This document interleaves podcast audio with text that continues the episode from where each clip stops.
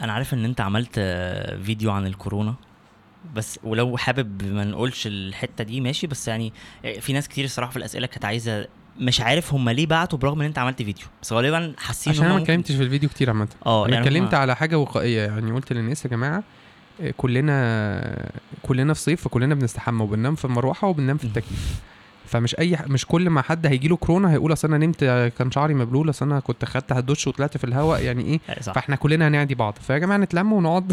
أي حد يظهر عليه أعراض ياخد باله. يعني مش بقول إن أنت توهم نفسك بس لما تظهر عليك أي أعراض خد بالك عشان ما تلبس اللي حواليك. واضح إن الناس بعتت لك عشان عايزة تسمع القصة بتاعت التجربة. ف آه والله لا يعني تفاصيل أكتر أكيد. هي أصل هي كان كان مينلي اللي اتخبط كورونا صح وجامد يعني كانت مراتي. هي اللي وقعت بقى وبتنام بالحاجة و20 ساعة ومش قادرة تمشي ومش قادرة. تقف ومش عارف إيه وبتاع. أنا كنت واخد الدور وكنت وكنت بتحرك يعني هو برضه ده من نعمة ربنا علينا إن ما لازم حد يشيل. فاهم؟ سبحان الله. ف بس أنت عرفت الحوار جه إزاي أصلا؟ يعني كان في والله بص فكرة يعني أنت عمرك ما بتعرف مين اللي عداك. صح.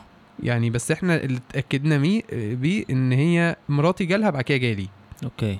يعني مش أنا اللي جبته. يعني سبحان الله ويجي لك من حيث لا تحتسب ومراتي دي اللي ما بتخرجش من البيت فاهم؟ أوكي. فهو عشان برضه الناس تبقى إيه خدوا حذركم واعملوا كل حاجة بس بلاش تضغطوا على نفسكم زيادة. خدوا بالأسباب. وبعد كده لو مكتوبة لك هتجيلك آه، من الشباك فاهم؟ هتجيلك من أي حتة. ف وهي كانت مرحلة طبعا مرهقة جدا وكان أكتر موقف فيها يضحك آه، لحظة فقد التذوق والشم. كنت معدي في البيت جنب بتاع perfume كده بحبه يعني فقلت إيه أرشرش كده وافوق وافرفش وبتاع كنت مضغوط جدا كان شغل كتير جدا وفي نفس الوقت مراتي تعبانة فأنت يعني إيه إنك تشيل البيت بالعيال بالشغل بال... ده مأساة. مطحنه طبعا. ف... فبعمل كده وبرشش مش شامم فرحت حاطط البتاع على إيدي كده وبعمل كده لدرجة إن هنا جالي التهاب ومش شامم عشان الكحول اللي في البتاع اللي في إيه، ال perfume أيوه ما هو أي perfume تشمه من قريب بيتعب لك. الجيوب الأنفية آه، خصوصا. لو أنت عندك جيوب أنفية. فمناخيري اتوجعت من جوه ومش شامم. فاللي هو عارف انت بتق- بتقعد فترة كده اللي هو إيه لا. مش مش هنوصل لهنا صح؟ فرحت كبرت دماغي. فجاي كنت جايب سان بايتس كده وباكل فجايب طعم جديد. فاللي هو بالزيتون ده فقلت أجربه وبتاع. فباخد بقول إيه هو هم هو ليه مقللين ال flavor كده؟ حاسس إن أنا بقرمش بس. فاهم؟ فقلت رغم ان إن السان بايتس من الحاجات اللي أصلا ال flavor فيها قوية يعني مش مش حاجة قوية. فعمال بيقرمش فانا. فأنا مش سامع مش سامع في حياتي غير خروشة ومش شامم ومش واكل فاهم؟ فإيه قعدت إيه الشك جابني بقى. فقلت بص أنا هقطع الشك باليقين. رحت داخل جايب علبة الجبنة الريكفورد وجبت معلقة شوربة. ورحت داخل قلت لها بص انت اللي هتجيبي لي من الآخر ريكفورد دي يا جماعة اللي هي الجبنه أنا ما بحبهاش خالص ما أقدرش. اللي هي بيتقال عليها blue cheese الجبنة المعفنة ما أقدرش. لا أنا أنا بحبها. بس يعني إيه يعني اللي هو أنا معلقه أكل ما أنا بقول لك أنا قلت إيه انت اللي هتقولي لي يعني ده ال test فاهم رحت واخدها في بقي لقيت طعم معدن كده يعني اللي هو إيه هو مش مفيش طعم بس في طعم معدن خلاص فقلت. بس إنا لله وإنا إليه راجعون السلام عليكم فاهم آه وبعدها الموضوع كان بيضحك يعني مثلا إيه بعد إن أنا نسيت إن أنا عندي بتاع فكنت بعد جبت اسمه ده برضو مش أنا سبحان الله بجرب حاجات كلها في الوقت اللي أنا فقدت فيه الشم ما والتذوق شاء الله عليك. فجبت لبن رايب اللي هو بالقرفة ده. ده طعم جديد فعلا آه برضه. فأنا قلت هجرب ده لأول مرة فبشربه قعدت اضحك اشرب كده وهضحك. فين؟ مخك مستني حاجة ما بتجيش. بتقعد تضحك 10 ثواني ولا سبحان 15 ثانية. بعدها يجي لك حالة غثيان وتحس إن أنت عايز ترجع وضغط سبحان الله لأن في حاجة مهنجة يعني أنا في الأول ضحكتني بعد كده بدأت كل ما اكل حاجة أحس إن أنا موقف صعب جدا متضايق. عارف أنت مخك بيهرشك كده اللي هو إيه في حاجة المفروض تسمع هنا ما بتسمعش فاهم. فسبحان الله لسه والله كنت. يعني بكلم حد قلت له يعني إحنا عندنا عارف مساحة كده اللي هو إيه آه مفيش يعني مفيش أدنى أدنى أدب مع الله. أدنى أدب مع الله. صحيح. مفيش. صحيح. إنك تستيقظ كده واحد يقول لك إيه آه آه، لسه والله كان حد من قريب يقول أنا ربنا ما بيحبنيش ربنا بيعذبني. أنا بقالي مش عارف إيه متبهدل قلت له تعالى هنا بس. أنت بالك قد إيه بتعذب؟ قال لي كذا. قلت له في الكذا دي ما ربنا ما كرمكش في أي حاجة. سكت كده وراح لا كتير. بلاش قلة أدب بقى. صح والله. أنت إيه في إيه يا أخي؟ شوف أنت فقدت نعمة واحدة بس التذوق. أنت مش دريان ده هو ده, ده, ده بعيدا عن ال deep level ده ده هو في العادي ربنا كرمه في الحاجات الظاهرة. فأنت ليه فلترت بس ال ال ال الابتلاءات اللي هي أصلا بتبقى كرم بس أنت مش فاهم؟ يعني إحنا بس بالمنظور آه. البشري. والله. بتبقى بقى يعني فأنت ليه مسكت في دول بس؟ صح. طب أنت بقى أصلا قاعد بتكلمني هو أنت ليه مش حاسس إن أنت بتكلمني وإن أنت سامعني وإن أنت شايفني وإن أنت مستشعر الهوا وإحنا قاعدين وإنت فسبحان الله يعني هي هي بص هي التجربة كانت كلها بالنسبة لي مش أصلا أنا ما بحبش الصعبانيات واقعد أقول لك أصل أنا كان ظهري مكسر وكنت تعبان وكنت بدوخ وباخد أدوية و... مش هو ده اللي حابب أحكيه. هو أنا عاي... أنا حابب أشارك الناس فكرة إن الواحد خرج من من من, من الموضوع ده هو مقدر بق المية. مقدر إن هو شايف أهله سلام. يعني ده واحدة من أكتر حاجات ال- اللي كانت تعباني. أنا صحيت من من النوم في يوم مراتي قالت لي أنا حاسة إن هنا بيهرشني ونفسي تعبني. قلت بس.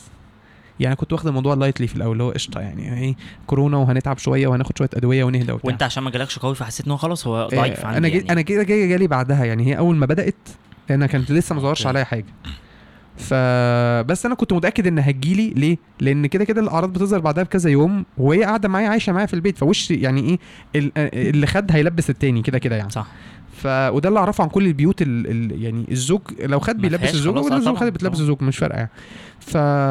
ف... فلما جت بقى قالت لي صدري تعبان ومش عارف إيه واضطرينا نجري ونروح مستشفى ون... ونعمل اللي هو ال CT على الصدر ده عشان نشوف ال- الرئة إيه موقفها بتاع لا الشوية دول جحيم جحيم نفسي نفسي، انت- ضغط نفسي. جحيم نفسي طبعاً. لأن أنت قاعد أنت آه، اللي أنا اللي أنا كنت معلوماتي الطبية عن الأمر إن هو لما بنوصل لفكرة بقى مشاكل في التنفس إحنا كده في الحتة الخطر صح وهي أنا مش فاهم بقى طبيا هو حتة في التنفس دي شكلها عامل إزاي. فهي أول ما قالت لي نفس ومش عارفة إيه وبتاع عملت كده. فاصلا نعمة الأمن والإطمئنان على أهل بيتك دي دي نعمة أنت يعني لا تقدر بثمن. صحيح. إحنا كنا قاعدين عيالي الصغيره ركبي عاملة. كده مش عارف أفصلهم عن أمهم. صح. وفي نفس الوقت مش عارف طب هيبقوا هم الط- أطفال ال 4% اللي اتصابوا وتعبوا؟ ولا هيعدوا؟ الله. فاهم قصدي؟ انت لسه في في بنوتة بت- بترضع من مامتها أو آه آه وكان كان. كان ده كان موضوع مرهق جدا. جدا طبعا. آه وهو طبيا صح إحنا سألنا الدكاتره وقالوا عادي ترضع يعني بس تلبس كمامة ومش عارف إيه وبتاع. بس- صعب برضه. آه بس بس صعب. انت كده كده انت بص انت كده كده انت انت عايش في مساحة من القلق رهيبة. آه ال ال يعني اللي بيخليك تعرف تاخد نفسك فيها آه، الدعاء لله سبحانه وتعالى. سبحان يعني انت. تقول إيه يا رب يعني إيه؟ آه أنت كريم يعني مش. هتضيعنا. بس كل دي بقى نعم. انت يا أخي عارف إيه؟ يعني بلاش انت أنا أنا يا أخي فرد الجزمة. عايشة. شراب ماشي. مش دريان بال بال بال بال بالنعم اللي هو فيها وبالحياة الطيبة اللي هو عايش فيها. الله. ونرجع تاني نقفش إيه؟ أنا الدنيا مخنقة قوي معايا اليومين دول. اصل مرتبي قليل. اصل أنا الدنيا مخنقة قوي اليومين دول. اصل أنا نفسي في حاجة وما اشتريتهاش. اصل مخنقة إيه وبتاع إيه يا عم؟ انت الله في نفسك يعني فاهم قصدي؟ لذلك الناس اللي, اللي بيبقى عندهم حتى في ال في ال في ال science يعني يقول لك ال الناس اللي عندهم سعادة عالية الناس الممتنين دائما. الامتنان هو equal الحمد لله يعني بس عشان إيه هي الألفاظ بس لأن ده علم غربي مش هيقول لك الحمد الحمد يعني. ولكن هو الامتنان equal الحمد الحمد إن أنت تبقى حامد وشاكر لشيء سواء سواء لله سبحانه وتعالى أو شاكر لشخص يعني. فالناس الأكثر امتنانا هم الأكثر سعادة. ليه؟ هو لا هو لا يشعر بفقد شيء لأن هو دايما حاسس إن هو مديون. صح. ولذلك هو المعاملة مع الله بهذا الشكل. يعني حد يجي يقول لي إيه سر السعادة فين؟ وتؤمن حكيم بالله. أنت في واحد باعت لك السؤال ده. آه ما أنا بحب أجاوب على السؤال ده بيقول لك إيه سر بشاشة وشك وانبساطك واست- واستراحتك النفسية بمناسبة استراحة نفسية. ربنا يرضى عنه يا رب يعني هو جه في وسط الكورونا فخد ال... والله كنت حاطه لك يعني الله. المستعان. طيب. خلينا نتفق على شيء إن أنا زي زي أي حد يعني يعني ما بين العسر واليسر وما بين ال ال ال ال ال الإيمان يزيد وينقص وفي أيام ببقى راضي فيها جدا وفي أيام ببقى ساخط فيها جدا. يعني إيه؟ كلنا بشر. بشر صحيح. ف ولكن هي الفكرة إن يبقى عندك الميزان أو البوصلة اللي بتظبطك كل ما تميل. فاهم قصدي؟ فهي دي البوصلة. الناس يقول لك إيه؟ تسأل أي حد من الناس الكبار كده اللي الشعر شاب وربنا رزقهم شيء من الحكمة يقول لك تقول له إيه سر السعادة؟ يقول لك الرضا. والرضا لمن يرضى يا ابني. فالجملة حلوة. بس ن- ناقصة شوية شرح. فنقصان الشرح ده خلى الناس يقول لك إيه مفيش حاجة اسمها السعادة في الرضا. بطلوا بقى الحاجات القديمة بتاعتكم والدروشة اللي أنتوا فيها دي ومش عارف إيه. فلوس بالظبط. صح. ولكن هنا السؤال بقى اللي أنا يعني أنا تحليلي الشخص الأمر إيه؟ هي المشكلة مش في إن أنت تقول لي السعاده في الرضا. هو السعاده إنك تعلمني كيف يكون الرضا يعني أنت دلوقتي تقول لي إيه؟ ارضى بقضاء الله. ابني مات. ارضى بقضاء الله. أيوه أعملها إزاي؟ متضايق. يعني. أنا متضايق. أرضى صح. بقضاء الله إزاي يعني؟ ف ال... ال... الكلمة صحيحة ولكن النو هاو محدش بيقولها. فهي دي هي دي الأزمة. صح. فإحنا لما جيت أنا أتباحث وده ده, ده, ده ظني الشخصي يعني ده, ده لا هي مش معلومة فقهية يعني. ظني الشخصي أن الرضا يأتي من الحمد الدائم لله سبحانه وتعالى والرضا. يعني إيه؟ أنك تكون طول الوقت تشعر إن أنت في كثير من النعم ولا تملك من النعم دي شيء هو ده تعريف الامتنان إن أنت لا تملك من النعم دي شيء وأوتيت هذا الشيء على فضل من اللي أعطاك الشيء ده. وده تعريف الامتنان على مستوى ال- البشري أو مع الله سبحانه وتعالى. فأنت مثلا دلوقتي وإحنا قاعدين رحت أنت إيه اديتني كوباية شاي. فأنت اهدتني ه- يعني الكوباية دي وأنا ماليش حاجة عندك. أنا ماليش عندك كوباية الشاي دي فأنا لازم أشعر بشيء من الامتنان ان انت اديتني حاجة أنا أنا ماليش ان انت تديها لي. ولذلك الناس اللي عندهم الشعور ده مريحين جدا في العلاقات.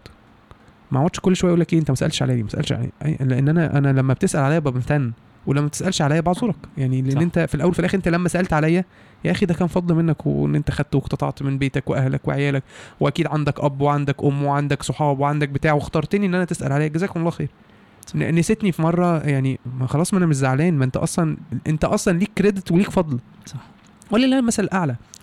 أنت لو يعني آه، لو استيقظت من نومك تعد نعم الله سبحانه وتعالى ليك لا لا, لا, لا تحصى ولذلك من الإيمان هو لك إيه أكتر أكثر الناس ساعات الممتنين. هتلاقي هنا في الكتاب كنت عملت اكسرسايز حلو قوي قلت للناس تعالوا نعد إحنا في ديننا مأمورين بالحمد كم مرة في اليوم. فعلى أقل إيمان الرجل. يعني ده أنا ده مش واحد بيقعد يذكر الله ويحمد الله كده في جلسة ذكر. على أقل إيمان للرجل. أنت تحمد الله سبحانه وتعالى 235 مرة في اليوم. لو أحمدت الله سبحانه وتعالى 235 مرة في اليوم دول بقلبك وباستشعار سترضى بأي شيء. لأن أنت صحيت من النوم بتحمده إنه أحياك أصلا تاني. صح. الحمد لله. فأنت ف... طب يا رب طب أنا فكر فيها كده. يا شاهين انت لو مت امبارح مش عارف انك مقصر؟ آه والله. صحيح. فكون ان ربنا اداك فرصة جديدة انك تعبده فيها وتستغفره فيها ألا يستوجب الحمد يا أخي؟ فاهم قصدي؟ هو انت لو مت امبارح مش كنت هتستشعر القسوة على أولادك وزوجتك وبتاع ال- ال- ال- ال- اللي هي- هيفتقدوك ويتأثروا بعد إن انت تمشي؟ ألا تستشعر الحمد إن انت الحمد لله إن انت قضيت معاهم يوم تاني؟ صح. فاهم قصدي؟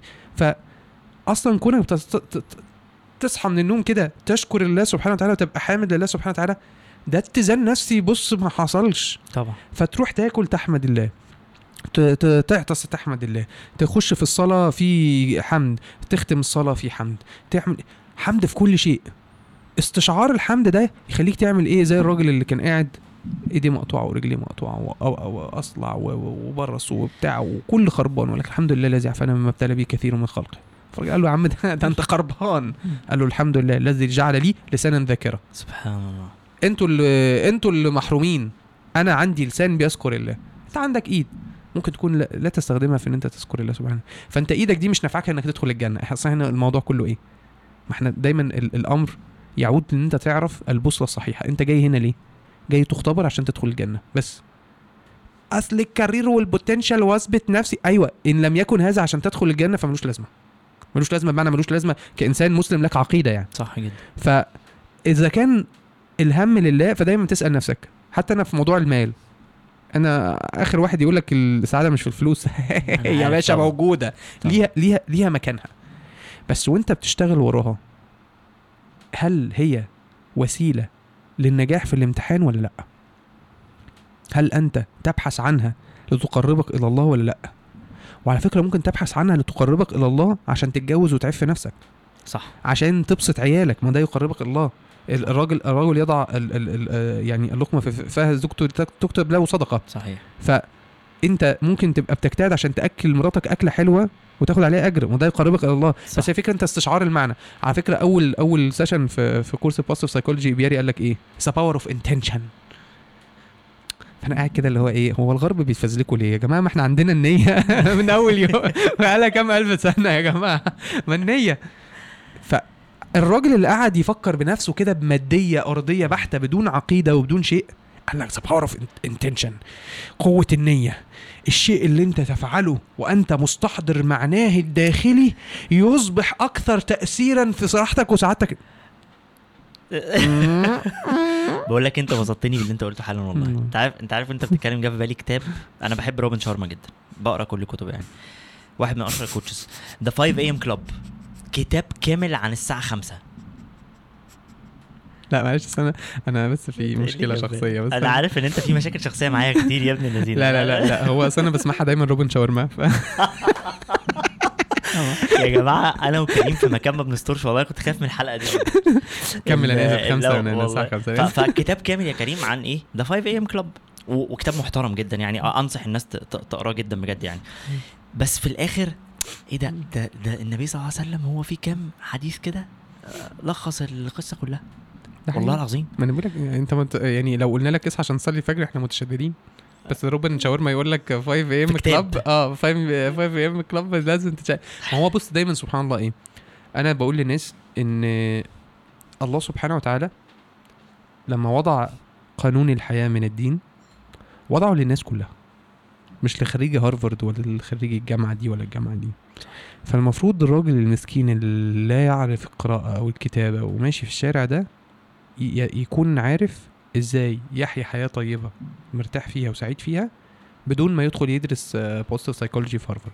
فاهم قصدي؟ حلو قوي ف ولذلك الدين جه مختصر يوجهك للشيء لا يفسره. ما هو النبي عليه الصلاة والسلام تخيل لو كل حاجة قالها قعد شرحها. فانت هيبقى عندك عمارة كتب كلها بس دي أول ب... أول بند في أول درس في العقيدة عمارة كتب. صح. لأن ف... ف... فما كانش حد أصلا هيتعلم. لكن هو النبي عليه الصلاة والسلام إيه؟ يامرك إحسان إلى الجار. دايما بنيجي نتكلم مثلا إيه؟ الدراسة اللي اتعملت آه، في هارفارد قعدت حاجة 74 سنة عن السعادة. قال. لك رقم واحد تأثير على الصحة النفسية بتاعت الإنسان وسعادته ال human relationship العلاقات البشرية. تعال بص بقى النبي عليه الصلاة والسلام أمرنا بإيه؟ ديننا بيقول لنا إيه؟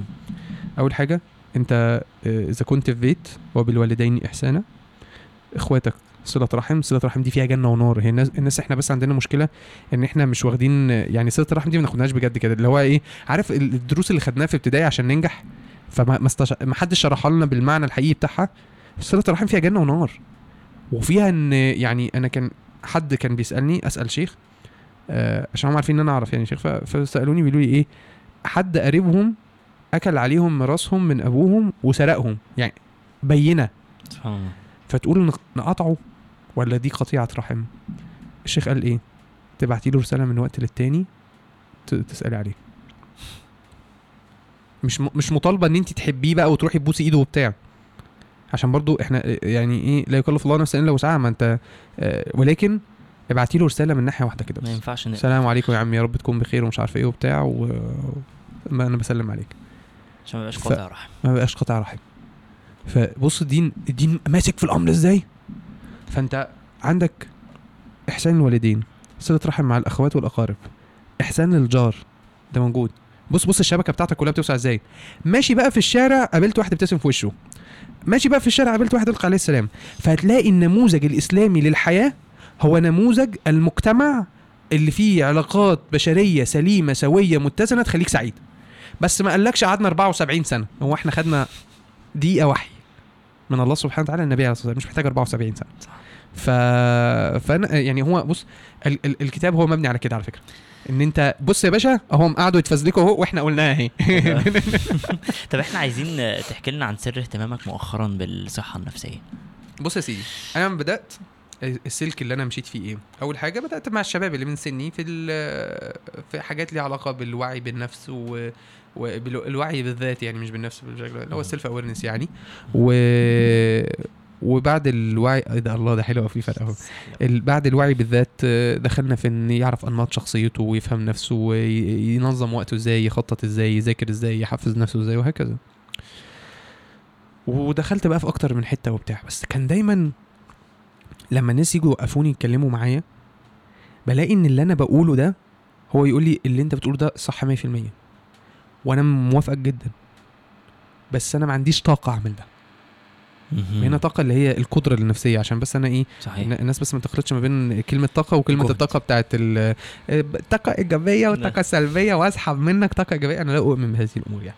ولكن آه إنك ال- القدرة يعني الجهد إن أنت تعمل حاجة. ف كل ما أجي أتعمق مع حد أجد إن في ناس كتير جدا هو يعلم هو المفروض يعمل إيه بس مش. قادر يعمله. ناس كتير أصلا ناجحين وعايشين حياه كويسة. يعني أنا كان كل اللي أنا بحكيه لك ده إيه؟ مرتبط شوية بالحياة المهنية ونمطك واختيار الشخصية وال communication skills ومش عارف. بعد كده ألاقي الناس هو متضايق رغم إن هو ناجح جدا. آه، فيجي يقول لي أنا عندي كل اللي أنت بتقوله ده بس أنا مش متضايق. فمبقاش عارف أعمل حاجات تانية. بالعكس رغم إن أنا بنجح في الحاجات دي فترة آجي فترة تانية ما أعملش خالص. أنا مثلا بشت... شاطر جدا وأعتقد أنت هتقابل ده كتير في حياتك. واحد شاطر جدا بس عنده نوبات كده كل شوية يقفل وما يبقاش بيشتغل ويبوظ الدنيا ويخرب على بيته وأهله وبتاع بعد كده يرجع يفوق يشتغل تاني ويرجع يبوظ تاني وما بين رايح جاي. مش عارف يظبط اتزانه النفسي. فده تلاقي أهمية كبيرة جدا لفكرة تأهيلك للمرحلة بتاعه إن أنا أجي أقول لك إيه أيوه اجتهد وحط خطة وحط أهداف وتعالى أعلمك إزاي تحط الخطة والأهداف. أيوه أنا لازم أكون أصلا في حالة عايز أسمعك وأنت بتقولي الكلام ده. صح. فكل فترة أنا أنا من الناس اللي آه، يعني إيه بحب أساعد فعلا. يعني ما بحبش أقضي واجب. فكنت دايما بدور على الحاجة اللي فعلا يعني إيه لأ ده surface level أنا عايز أنزل أنا عايز أنزل. لحد ما لقيت إن ال core اللي المفروض نبنيه عشان أنا أسند لكم الناس إن إحنا نظبط الصحة النفسية. فأنا الراجل ظبط صحته النفسية وبقى فاهم الدنيا ومش عارف إيه وبتاع يروح لل career coaching مع شاهين يبقى مزيكا. يسهل أنت على شاهين شغلك معاه. يروح للشيخ يقول له أنا عندي حاجات وعايز أقرب لربنا يعرف يقرب لربنا وهكذا. ف ال- ال- الحالة النفسية بتاعت أنا أكتر ناس على فكرة يعني إيه في ناس عندها مشاكل كتير في الشغل. بس عشان حياتهم الأسرية متزنة جدا وعلاقاتهم متزنة جدا وعلاقته مع نفسه متزنة جدا مشاكل الشغل دي ما بتاخدش المساحه الكبيره دي في حياته وممكن ما تسببلوش رغم إن بص الشغل يبقى خربان بس هو ماشي متزن جدا. أكثر الناس مشاكل اللي هو إيه؟ بيته مش مرتاح. هو ده مش عارف يتعامل مع مراته كويس وقرفان ومش عارف يتعامل مع اولاده كويس وقرفان وعلاقته بابوه مش أحسن حاجة وأصحابه في نفسنا وفي حوارات وفي مش عارف إيه. كل حتة منهم فيها حتة مشكلة. فكل مساحات الحياة ما فيهاش راحة. فإحنا حتى مساحته مع نفسه لما يجي يقعد مع نفسه ما فيهاش راحة. فتلاقي نفسك طب إحنا عايزين عشان يعرف يبقى كويس مع مراته يعمل إيه؟ لازم مع نفسه يبقى مرتاح عشان يعرف يريح مراته عشان يبقى مع ابوه وأمه كويس لازم يبقى مع نفسه مرتاح عشان يعرف يعني. هتلاقي دايما يعني حتى في ال relationship كان يقول لك إيه لو أنت مش happy وأنت single مش هتبقى happy وأنت مرتبط فأنت لازم تبقى أنت سعيد أصلا ومتزن عشان تخش في علاقة تعمل فيها حاجة صح. لكن ما تخش علاقة تقول أنا العلاقة دي هتبقى تسعدني. فهي دايما جاية الكور بتاعك أنت أنت لما تتزن وتظبط هتبتدي تظبط كل المساحات اللي حواليك. طب انت بقى إيه مشكلتك؟ تلات ارباع الناس بيوصلوا لمشاكل نفسية كتير جدا عشان عندهم مفاهيم مغلوطة عن الحياة. يعني الوعي كده والمعرفة فيها معلومات غلط. فدايما عنده توقعات خاطئة للحياة. ما يعرفش يعني إيه مشاعر ما يعرفش يعني إيه يتعامل مع المشاعر دي. يعني تلات ارباع الأسئلة اللي بتجيلي إيه؟ إحنا هنا في شابتر كامل عن المشاعر السلبية مثلا. تلات ارباع الأسئلة اللي بتجيلي إيه؟ إزاي ابطل تفكير سلبي؟ إزاي اتجنب مشاعري السلبية؟ إزاي أتخلص من المشاعر السلبيه. يا ابني دي عاملة زي ما تقولي إزاي. أتخلص من حاسة التذوق أنا مش هعرف أعملها لك يعني فاهم قصدي؟ هو الله سبحانه وتعالى خلق جواك إن أنا لو, اديتك بوكس في وشك هتغضب يعني فاهم قصدي؟ فأنا إزاي همنع ال mechanism الرباني ده؟ فحتى الناس عدم الوعي والمفاهيم المغلوطة دي بتخليه يروح يدور على إجابة غلط. فاهم قصدي؟ فيروح يروح يضحك عليه بقى. ليه؟ لأن في حد انت أنت عايز تسأل وأنا هديك إجابة. مش فارقة بقى إحنا بنعمل إيه بس أنا صح. أنت تسأل وأنا أجاوب. فال ال... ود- ودي دايما أنا بنصحها لنفسي ولزمايلي. ما تخليش الناس تحشرك في سؤالهم. لازم تقيم السؤال. لأن أحيانا السؤال مغلوط. فالسؤال المغلوط لو جا- جاوبته مهما بلغت من الاجتهاد فإجابتك مغلوطة اللي هي مبنية على باطل. فواحد يقول لي إزاي اتخلص من المشاعر السلبية؟ لو أنا جاوبت على السؤال ده ابقى أنا حمار. يعني مع احترام احد بيجاوب على السؤال ده. بس اللي هو مش صح. هو بيطلب منك المستحيل. يعني واحد يقول لك إيه؟ إزاي أضمن إن أنا أخش الجنة. آه. شيخ كفتة اللي يجاوب على سؤال زي ده. هو يقول له إزاي تجتهد عشان يبقى عندك أحسن فرص فرصة، برحمة صحيح. ربنا إن أنت تدخل الجنة. صحيح. بس تضمنها هي الجنة بتاعت الشيخ؟ مستحيل. ما حدش ليه فيه. صحيح. فاحنا بنحاول بقى خلال الرحلة بتاعتي وخد بالك الصحة النفسية هو ملف ده, ملف كبير قوي. لا كريم ولا عشرة زي يغطوه يعني. بس أنا واخد الوع... الجزء الخاص بالوعي فيه. الوعي ال... ال... ال... ألف به الوعي بالصحة النفسية اللي يخليك يعني إيه تبقى تصل إلى شيء من السواء وتقي نفسك من مشاكل وأمراض نفسية ممكن تجي لك بسبب إن أنت عندك مف- مفاهيم غلط. يعني طب انت؟ الكتاب الكتاب بتاعك كريم إن شاء الله يساعد الناس في الحتة يعني إن شاء الله أنا شفت يعني اللهم بارك. أنا برضو في الجروب بتاع كتب. تعليقات كتب كريم إسماعيل ومتابع يعني. فما شاء الله الكتاب كان ليه أثر كبير قوي على الناس. حابب إن أنت تكلمنا عن التجربة بتاعت الكتاب بقى من يعني من الجهة الأخرى. ال- ما شاء الله الناس كل الناس اللي قرأت الكتاب كانت منبهرة ومبسوطة. آه وربنا كان ستره علينا كبير قوي من ناحية الكاتب بقى احكي لنا تجربة الكتاب كانت عاملة إزاي. طيب هو اولا الكتاب آه يعني أنا ما قررتش أكتب كتاب فرحت ذاكرت المحتوى. أنا الكتاب أنا بقالي حوالي خمس أو ست سنين بذاكر المحتوى بتاعه. و already عملت آه، محاضرة اسمها the art of happiness فيها شرح جزء من الكتاب مش الكتاب كله. آه فلما جيت عايز أكتب كتاب قلت إيه؟ قلت هاخد ال structure اللي أنا بنيت بيه المحاضرة لأن المحاضرة لوحدها كنت قاعد سنتين ونص بذاكر لها عشان أحضرها. ف والأرقام دي الناس بس يعني إيه ما تستقلهاش. سنتين ونص full time job أنت بتذاكر لحاجة ده ده وقت ده وقت كبير جدا آه وقت. كبير جدا يعني. طبعا. ف وده خلاني لما أجي أقول الخمس ساعات بتوع المحاضرة ما قلتش كل حاجة أنا عايزها. أنا أنا في الكتاب ما. قلتش كل حاجة أنا عايزها. صح. هو 300 كام؟ 365 صفحة ما قلتش كل حاجة أنا عايزها. ف إنك تيجي بقى إيه تقول هكتب الكتاب فعادي زي المحاضرة هرصه. انت لما تيجي تكتب كتاب انت بتكتب already صح؟ أنا بقاله ثلاث سنين مش عايز يطلع. ما, ما, أنا بقول لك كونك بتتكلم كويس ده مش معناه إن انت تكتب بسهولة. صح. هتكتب كويس بإذن الله بس مش مش هتكتب بسهولة. لأن ال flow اللي بيحصل وإعادة تقييم الكلام والبتاع. أنا قعدت في يعني- chapters بتاعت كتير قوي آه أنت كل شوية وتنام وتصحى وأنا ما قلتش دي ودي مش مفهومة صح ودي مش موزونة صح. يعني أصلا فكرة إنك تتأكد إنك بس قلت اللي أنت عايزه بطريقة تتفهم صح لما اللي يقراه ما يقراوش بمعنى تاني دي لوحدها يوه. انت بتكتب فين صحيح؟ إيه؟ بتكتب الكتاب فين. تحديدا يعني. أنا كان ال... طبعا ما كنتش بعرف أشتغل في البيت لأن كان يعني استحوذوا على المكتب بتاعي عشان العيال وكده ورموني بره في الصالة فطبعا أنا آه بالظبط كده. فأنا فأنا ما كنتش أعرف أشتغل في البيت كنت أشتغل بره البيت. جربت أشتغل في المول وجربت أشتغل في كذا حتة وأنا في العادي أصلا مع- معظم شغلي في المول لحد ما كنت اكتشفت كده زي مكان زي بارك كده بروح اقعد فيها آه، اشرب قهوتي بقى وابقى في مساحة من الطبيعة والبتاع. طب بحيث ان في مساحة ما تقول لنا اسمه عشان نجي لك عارف لا. لا. لا. أنا لما بصدق أروح حتة فيها برايفسي أيوة. فاهم؟ ف... فكنت مثلا إيه بكتب والمكان كان فيه track يعني بص يعني لو أنت بتسأل على بيئة مناسبة للكتابة ممكن لو حد مشترك في نادي مثلا. صحيح. ليه؟ لأن مثلا كنت أقعد أكتب. في حتت أنا أنا بقى كنت بروح من الساعة 10 الصبح أو 11 الصبح لحد 12 بالليل. حلو قوي ماشي؟ ف 10 الصبح 11 13 ساعة. آه. آه, آه مش ب... مش قاعد بتكتب. انت قاعد بتقرر هتكتب إيه. انت دايما تلاقي نفسك ال reflections بتطلع إمتى؟ لما تتعلم. وبتذاكر صح. فأنا عايز أتكلم في النقطة الفلانية. بقعد أتعلم بص يعني مثلا إيه أنا عايز أتكلم مثلا عن آه ال gratitude مثلا الامتنان.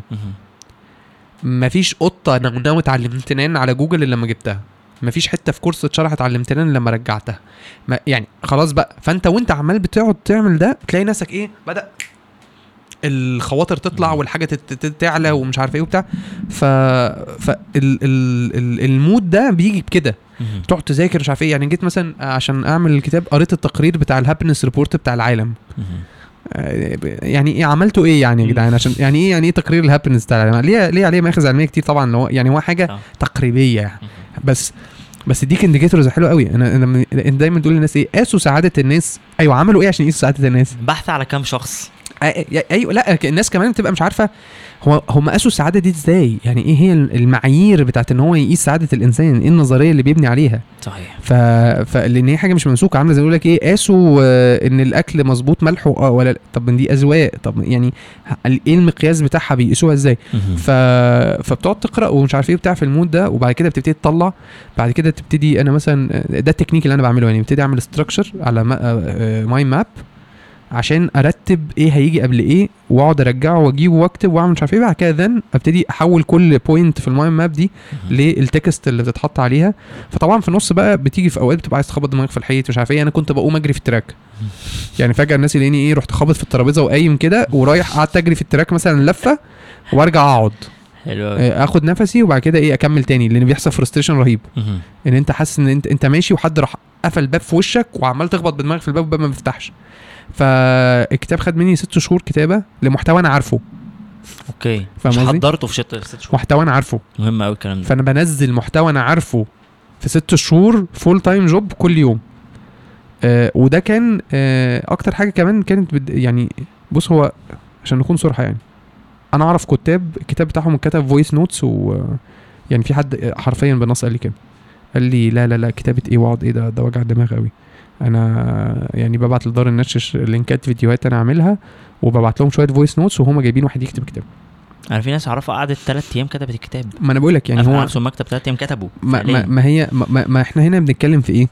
إحنا هنا بنتكلم يا إما آه يعني د- بص ال- المتعلم.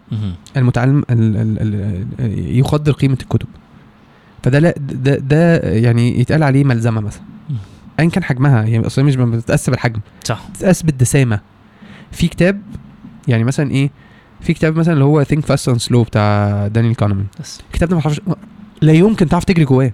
الراجل واخد Nobel prize ما بيقعدش يكتب أي حاجة فاهم قصدي؟ ده emotional intelligence دانيال. جولمان عيش. هتلاقي نفسك لا السطر محتاج بهداوة وشويش. صح. مفيش حاجة اسمها أنا هجري عشان أبقى اسمي خلصت الكتاب. في اللي بيكتب كتابة خفيفة لايت هتلاقي نفسك بتجري الصفحة والصفحتين في 10 ثواني ولو لو- نطيت 3 4 سطور مش هتاخد بالك إنك نطيت 3 4 سطور. فأنا ما كنتش حابب أكتب كتاب كده. الناس قعد وخد بالك برضو هي مأساة في الموضوع ده إيه؟ على فكرة لا أعيب في الكتاب ولكن أعيب على ال- ال- المنظومة المجتمعية كاملة. هو الكتاب ليه ما, بيفر... ما ما بيعملوش المجهود ده؟ لأنه ما بيكسبش من الكتاب كويس. ليه؟ لأن الكتاب بينزل بعدها بيومين بيتباع على الرصيف هو ما بياخدش بقى جنيه خلاص هم النصابين والمافيا بتاعه الرصيف دي هم اللي بياخدوا الفلوس كلها وما بياخدش حاجة. صحيح. فهو أنا عايز أكتب كتاب. أنا لما الست شهور دول مين هيصرف على البيت؟ لما أنا أبقى full time هنا. وبطلع فيها حاجة يعني المفروض ست شهور دي لو أنا بشتغل باخد أجر. صح. فأنت حطيت دخل ست شهور آه، ما, ما أنت هتصرف من جيبك على البيت. وبتصرف على ال- ما أنا كل مرة لما بروح أقعد في حتة بتضطر تقعد اليوم ده كله بتضطر تاكل أو تاخد حتى معاك أكل من البيت. كل دي تكاليف. مين بيصرف على ده؟ صح. فهتلاقي إن الكتاب أنا السنة دي مش عامل كتاب. ليه؟ لاني مش عايز ابقى موظف معرض كتاب. مش مناسب السنة دي إن أنا أكتب كتاب.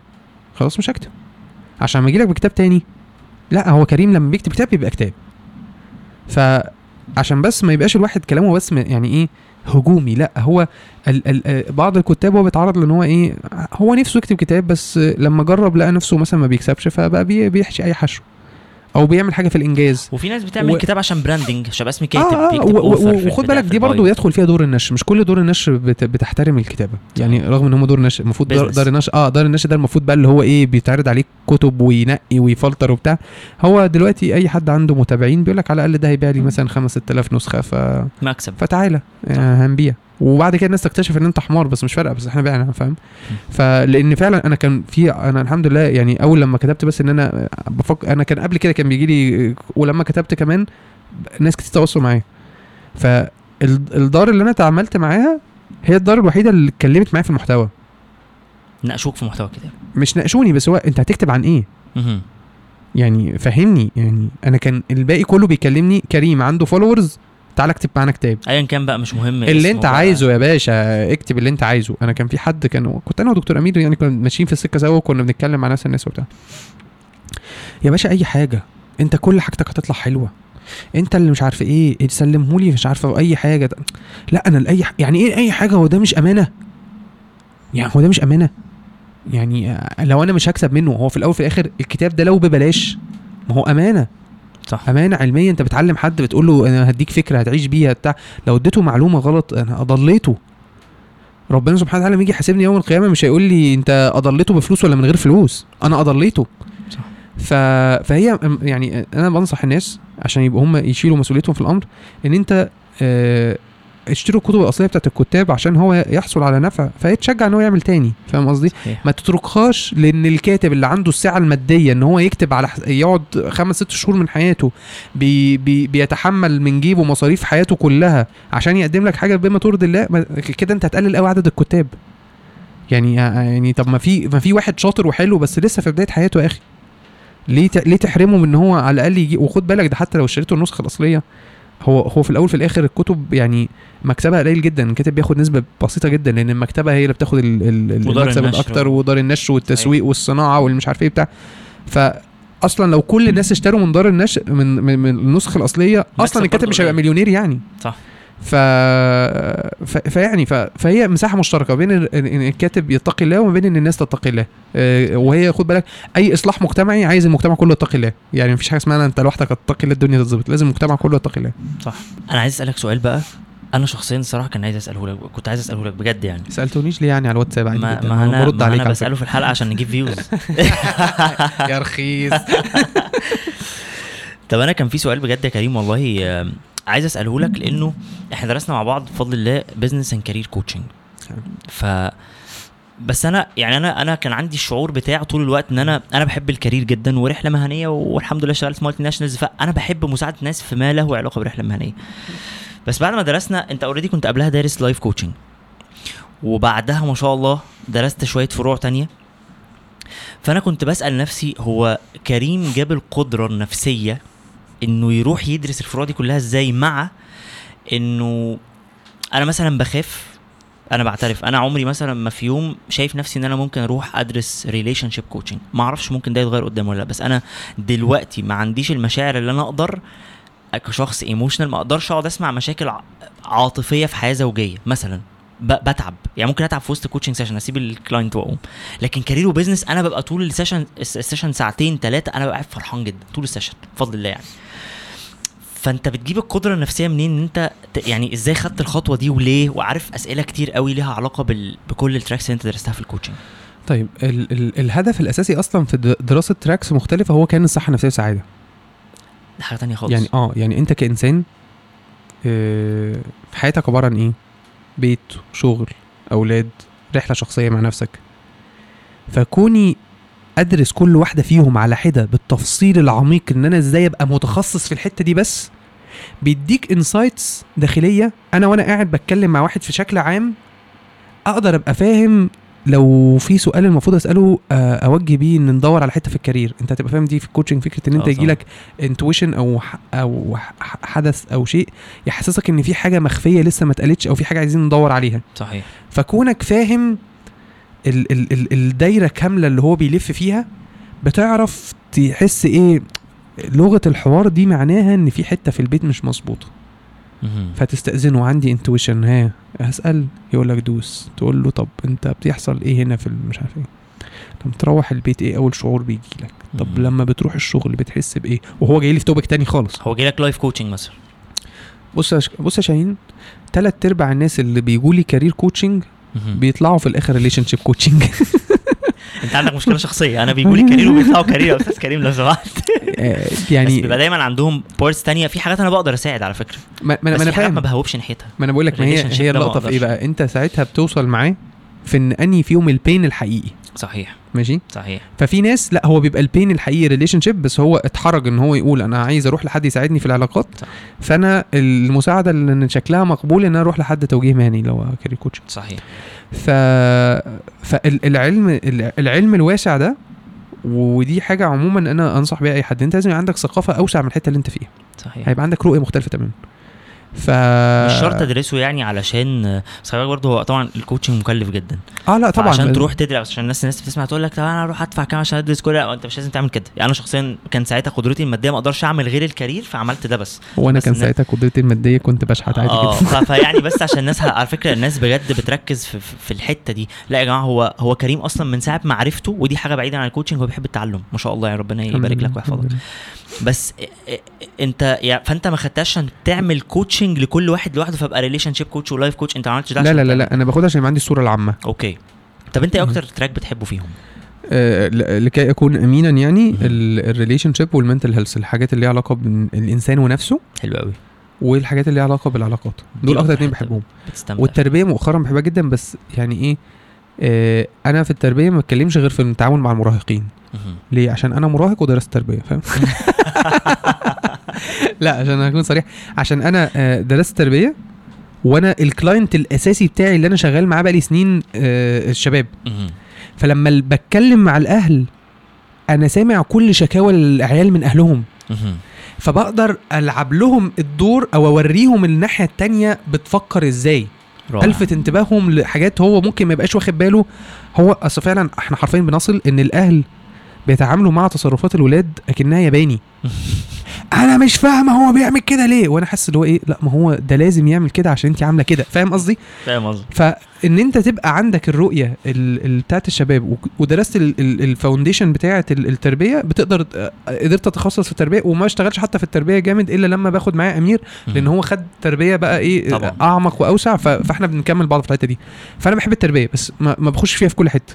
ومثلا لسه مولودين من zero لستة دول ماليش دعوة بيهم فاهم قصدي. يعني أول ما نبتدي مراهقة نبتدي نتفاهم فاهم آه فأنا relationship وصحة نفسية وقدام لو تعمقت في التربية هحب التر... لأن التعامل مع الأولاد يعني انت عارف أنا بحب العيال. طبعا بس انت بقول لك إيه، انت انت بمناسبة ال- ال coaching وانت برضو من الناس اللي إيه ما بتطلع حملة تنمية بشرية كلنا بن بن- لازم كله يتلطف صح؟ بص هو دايما بيبقى في حد كده معلش أنا آسف على المقاطعه بس دايما في. حد بيبقى عايز interaction فعارف المواضيع اللي بتسخن مع الناس. أيوه بالظبط. فمثلا لو أنا ولد وعايز أجيب شوية interaction مثلا فأروح أكتب بوست أدعم فيه الست. فابقى أبقى feminist عارف اللي هو الراجل ال feminist ده؟ أنا بنت مثلا. عارفة إيه اللي بياكل مع الرجالة؟ صح. فأقول أعمل بوست كده بهزق فيه البنت اللي مش مقدرة جوزها ومش عارف إيه وبتاع. فهي بيبقى في و... في في في آه، لقطة كده إن في ناس اللي هو إيه أنا قاعد زهقان طب هعمل إيه؟ طب هشتم في كل الناس اللي بيساعدوا الناس ومش عارف إيه وبتاع. وفي ناس بيبقى عندهم مفهوم خاطئ. يعني مثلا أو معلومة منقوصة. يعني أنا من فترة مثلا باشمهندس أيمن عبد الرحيم ربنا يفك اسره. آه الراجل ده جميل جدا وأنا بتعلم منه جدا وبص جزمته على راسي لما حتى فشيرت له فيديو من فترة. فواحد دخل كتب لي إيه؟ قال لي الراجل اللي انت مشير له فيديو ده ليه فيديو؟ بيقول عليك إنك نصاب. قلت له يا عم طب بص اولا هو ما قالش أنا نصاب. هو هو انتقد ال coaching بشكل عنيف جدا. صح أنا شفت الفيديو جوه وهو أدخله داخل الطاقة والتنمية البشرية ومش عارف إيه وبتاع. ما, فصلش عن ال coaching هو ألحقه بإخوانه. بالحاجات حلو؟ التانية صحيح. آه فأنا كان جوايا اولا يا باشا باشا يخ- على رد فعلك على فكرة في العموم آه. هو أنا أنا كان أول لما يعني بص أنا طبعا اتضايقت يعني لما لما سمعت الفيديو لأن هو جالي أنا ما سمعتوش لوحده مم. أنا كنت باخد الكورس بتاع علم النفس بتاعه وهو جه في النص. ف فأنا اتضايقت لأنه أنا عندي انتقادات على ال coaching وأنا أول ما قعدت قلت لك عندي انتقادات على. ال coaching شديدة صحيح. صحيح. شديدة مش عادية بس كده. هو ما انتقدش الانتقاد المهني اللي أنا كنت متوقعه فاللي اكتشفته من كلامه واستنبطته إن هو ما تعمقش في مفهوم الكوتشنج فهو سمع عنه فلما سمع عنه كان عنده عليه تانية. ملاحظات فحطه مع حاجات تانية. صح. فأنا لما الراجل قال لي كده قلت له والله يا أخي بص هو ما قاليش أنا نصاب. ما- جاش شاف أنا بعمل إيه وقال على كريم نصاب. حلو؟ صحيح. فأنا أنا لا أعد لا أخذ الموضوع بشكل شخصي فهو الموضوع ما ما لمسنيش. حلو جدا. والراجل ده أنا بتعلم منه كثيرا وهو يعني جزمته على راسي أنا بص أنا أي حد يعلمني والله العظيم يا شاهين. أي حد يعلمني أقعد طول عمري. أنا حاسس إن أنا تحت فردة شرابه شوية. ايا كان هو علمني إيه. صح. بس ال- الإنسان اللي يعلمك ده ده, ده, ده له قدر رهيب جدا. وأتضايق جدا من الناس اللي بيقلب على حد علمه حاجة. حتى لو أخطأ إيه. صح. ما تعلمش منه تاني. بس ما تقلبش عليه وت... وتنساه وما تبقاش يعني ما تبقاش ناقص يعني. صح. ف... ف... فأنا قلت له أنا راجل احترمه وبتاع. خليه بس يخرج بسلامة ويجي يقول لي أنا نصاب هبوس إيده وأمشي والله. بس يعني مش مش مساحة خالص. ده أنا م- مشغل الفيديو وبدعي له وبقول ربنا يكرمه وراجل اتعلمنا منه وصاحب فضل وبتاع. أنت عايز تدخلني معاه في خناقة؟ يا عم يخرج ويقول له هو يقوله بس يبقى معانا. صح. فربنا يا رب يصلح حاله. فاللقطه كلها في إيه؟ إن هو ما عرفش تفصيل. أنا اتكلمت مع مع مع, مع حد من الدكاترة الكبار جدا في الوطن العربي عن موضوع ال- ال coaching وبتاع. ولما شاركته الحاجات والمشاكل اللي أنا شايفها ومش عارف إيه بتاع هو قال لي لا ال coaching ليه منهجية علمية وبيدرس على علم النفس ومش عارف إيه ينقصه شوية ضوابط هي دي اللقطة بقى. صحيح. ده صحيح الضوابط. ان لحد النهارده اللي بيدفع فلوس اللي معاه فلوس يدفع الكورس بياخد شهادة. دلوقتي بدأوا يظبطوها بدأوا يصعبوا يبقى لازم في project وامتحان واللي يدرس لك يمت... يعني بدأوا هم ياخدوا ال- ال- المدرسة. بس المنهج الفكري بتاعه نفسه هو كله قائم على علم النفس انت ما بتدرسش كلمة بره علم النفس. صح. فلكن الضوابط المهنية بتاعت الموضوع. ان انت تطمن ان بيطلع ناس مؤهله بشكل مناسب ان هم يشتغلوا صح. وحتى دي لما تتعمق فيها هي موجوده على فكره في العلاج النفسي وموجوده في الطب النفسي فهي مشكله مهنيه أصلا موجوده عندنا في الثلاث مجالات مش بس ال coaching. فانت ما في معالجين نفسيين آه، بيشخصوا الحاله في ربع ساعه وياخد فيز مش عارف عامله إزاي ده هو ما ينفعش علاج نفسي لما تقعد مع راجل حبة حلوين يعني. ف... فاحنا أي مجال في الدنيا ممكن انتقد أنتقد منه جزء وأقول عليه نصابين فأنا آه، عندي مهندس معماري بنى لي عمارة سرقني ممكن أطلع أقول الهندسة الم- نصابين. ما بتوع الهندسة المعماري دول كلهم. نصابين ومش عارف إيه بتاع. ده هات أي مقاول بتاع أجيب مقاول ينصب عليا أقول ده كل لو نصابين؟ كتير منهم نصابين يعني حتى لو لو العموم أو ال majority بتاعت الناس عندهم مشاكل ما ينفعش تتعامل هي بقى المشكلة فكرة majority دي عندك إحصائية بس خلاص يبقى أنت بتفتي صح لأن أنت مش معنى ما أنا دلوقتي أنا مثلا آه، أنا coach واغتصبت client ما في 2000 coach ما اغتصبوش انت ما خدتش بالك مني عشان أنا ب... غير مني غير عشان ده الحدث اللي اتعمل منشط صح. فاهم قصدي؟ صح. فانت ما تجيش تقول لي المهنه دي الغالب عليها النصب. صح. طيب لو المنهجية بتاعتها مظبوطة ينقصها بعض دوت يعني في حاجات لا هي المنهجية بايظة أصلا. فلما تيجي تضرب ال- البتاع أنت ضارب المنهج اللي هو غلط فأنت ما ضربتش الناس. بس لو في منهجية مظبوطة ينقصها بعض الضوابط فأنت مش قادر تمسك البتاع من غير إحصائية ما تكلمنيش. صح. آه يبقى يبقى نضحك على بعض يعني. انت عارف انه آه، كنت بقرأ آه، يعني مش فاكر عدى عليا ريسيرش فين على موقع إيه كده فلقيت انه مصر طالعة من أعلى نسب الطلاق في العالم. أنا مش متأكد من مصداقية ال research ده بس هو كان موقع كبير. إحنا عندنا نسبة طلاق كبيرة مش محتاجين نعمل خلي مش محتاجين research. يعني. فقعدت أضحك وبعدين قعدت أقرأ في research وليه وطالعين الأسباب, الأسباب ومش عارف إيه وبتاع آه، عايز بقى أسألك سؤال ليه علاقة بالموضوع جدا لأنه آه انت ما شاء الله اللهم بارك ربنا يحفظك ويبارك لك يا رب.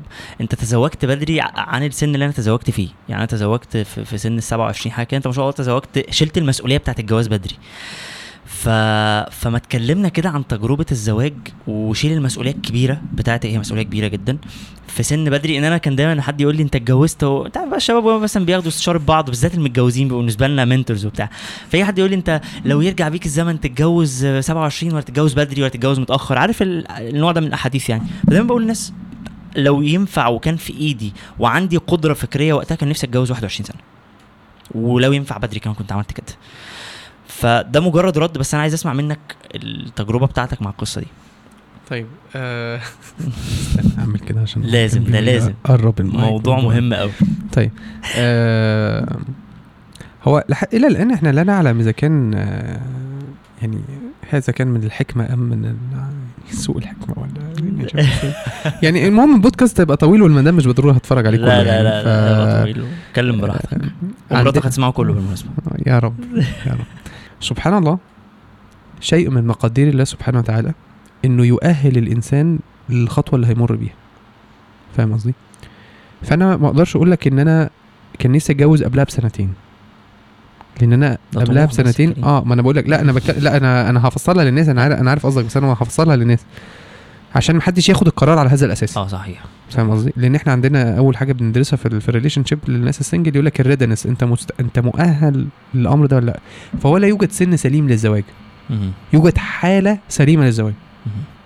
فأنت مؤهل أو غير مؤهل، ممكن يبقى عندك 40 سنة وما ينفعش تتجوز، صح. ممكن يبقى عندك 18 سنة وما ينفعش تتجوز، صح جدا.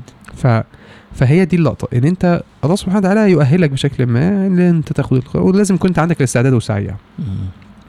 ف أنا اوريدي فكرة تحمل المسؤوليه عندي من زمان. يعني أنا من عندي 16 سنة من أول ما بدأت آخد 75 جنيه مرتب في النادي وأنا بدأت أنقص من المصروف اللي باخده من والدي. يعني إن 75 ما كانش بكفي المواصلات أنا كان مواصلاتي 150 جنيه في الشهر. فكنت بك... بس ما كنتش يبقى في جيبي فلوس واطلب من بابا فلوس. عارف العيال اللي هو بيجيب فلوس ويحوشها وياخد من أبوه فلوس؟ إتاوة دي. فأنا ما كنتش عايل ده. فاهم؟ ولما كبرت شوية و... و... وبدأت يبقى عندي دخل يكفيني ما بقتش آخد من بابا فلوس خالص. ومن أنا عندي 16 سنة هدومي كلها وحاجتي كلها على حسابي.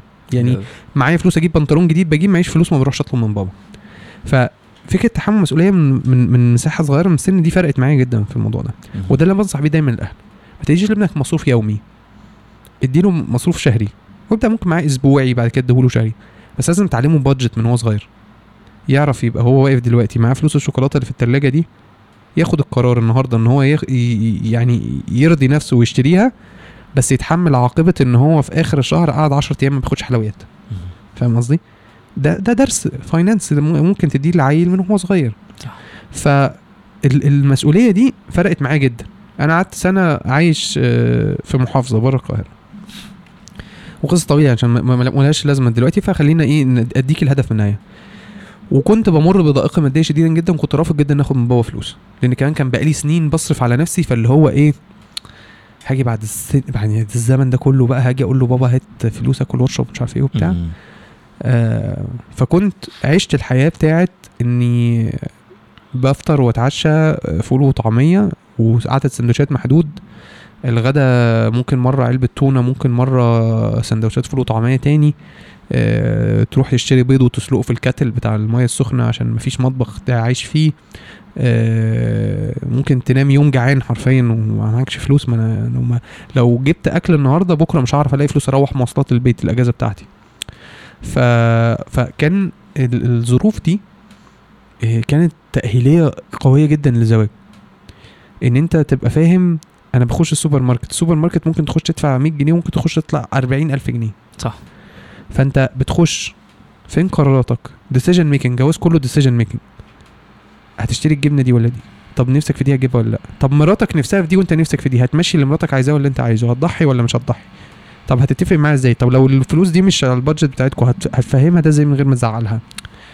فكونك آه، عشت تجربة ثرية في الاعتماد على النفس وأنا قبل ما أتجوز ده كان مسهل عليا جدا آه، أمور الزواج. يعني أنا أول ما قعدت مع مراتي قبل ما نتجوز قلت لها بص أنا إمكانياتي كذا.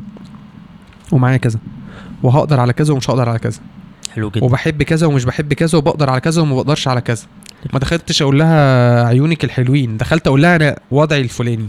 حلو قوي لو مناسب معاكي آه نتواصل بقى ون- ونستمر يعني. لأن ما كنت كنت كنت يعني إيه آه كنت في حرج شديد إن أنا أروح لل للأهل الأول أقول لهم ويكسفوني يعني. فعرضت لها الموضوع بمنتهى السلاسة كده. اللي هو بصي أنا أطلب الزواج وده واحد اتنين تلاتة أربعة. لو ده انت تعلمي في عيلتكم إنه مقبول أنا مش عايز أتكلم معاكي تاني بقى اديني بقى اديني الحاج والحاجة. فال ال إيه اللي يخليني أدخل أصلا الدخلة دي؟ إن أنا عارف يعني إيه مسؤولية. حلو قوي ان أنت حملتها قبل كده. readiness بالظبط. أنا. عارف يعني إيه مسؤولية. وطبعا أفادني كتير كان coach حسام غروري ربنا يبارك له. كان كنت متصاحب عليه لسه متصاحب عليه في الفترة اللي أنا كنت عايز أرتبط فيها. سبحان الله. ده فكان- وقته آه، الصح بقى شاء الله. فنبهني على حاجات كتير جدا. يعني من من أسباب إن أنا الحمد لله وفقت في في اختياري كمان. جو- جوازي ما كانش قصة حب بالمعنى اللي هو إيه ما قعدناش نتسهوك يعني.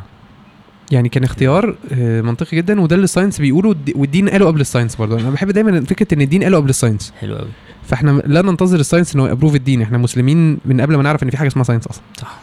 ف فكان حسام كان ليه بقى ال... ال... ال...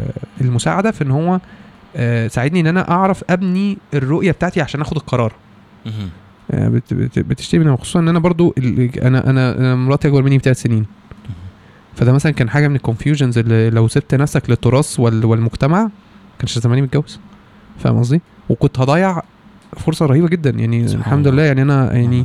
آه، ربنا يا رب يبارك فيها. يا رب أنا أنا يعني هل يعني مش مش هلاقي. خلاص أنا هو أنا بعد ما ت- كمان دي حاجة أنت بتعرفها وأنت بينك وبين زوجك، ما تعرفهاش إلا بعد الجواز. صح.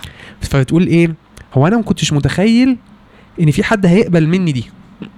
يعني. كل واحد فينا عنده انسكيورتيز كده في عيوبه. طبعا. فأنا ما كنتش ففي حتة إيه ده هو أنت قبلتيها؟ هو أنت ما ضغطتيش عليا بيها أصلا؟ لا جسمتك فوق راسي فاهم؟ فال ال ال الوعي ده بيخليك إيه؟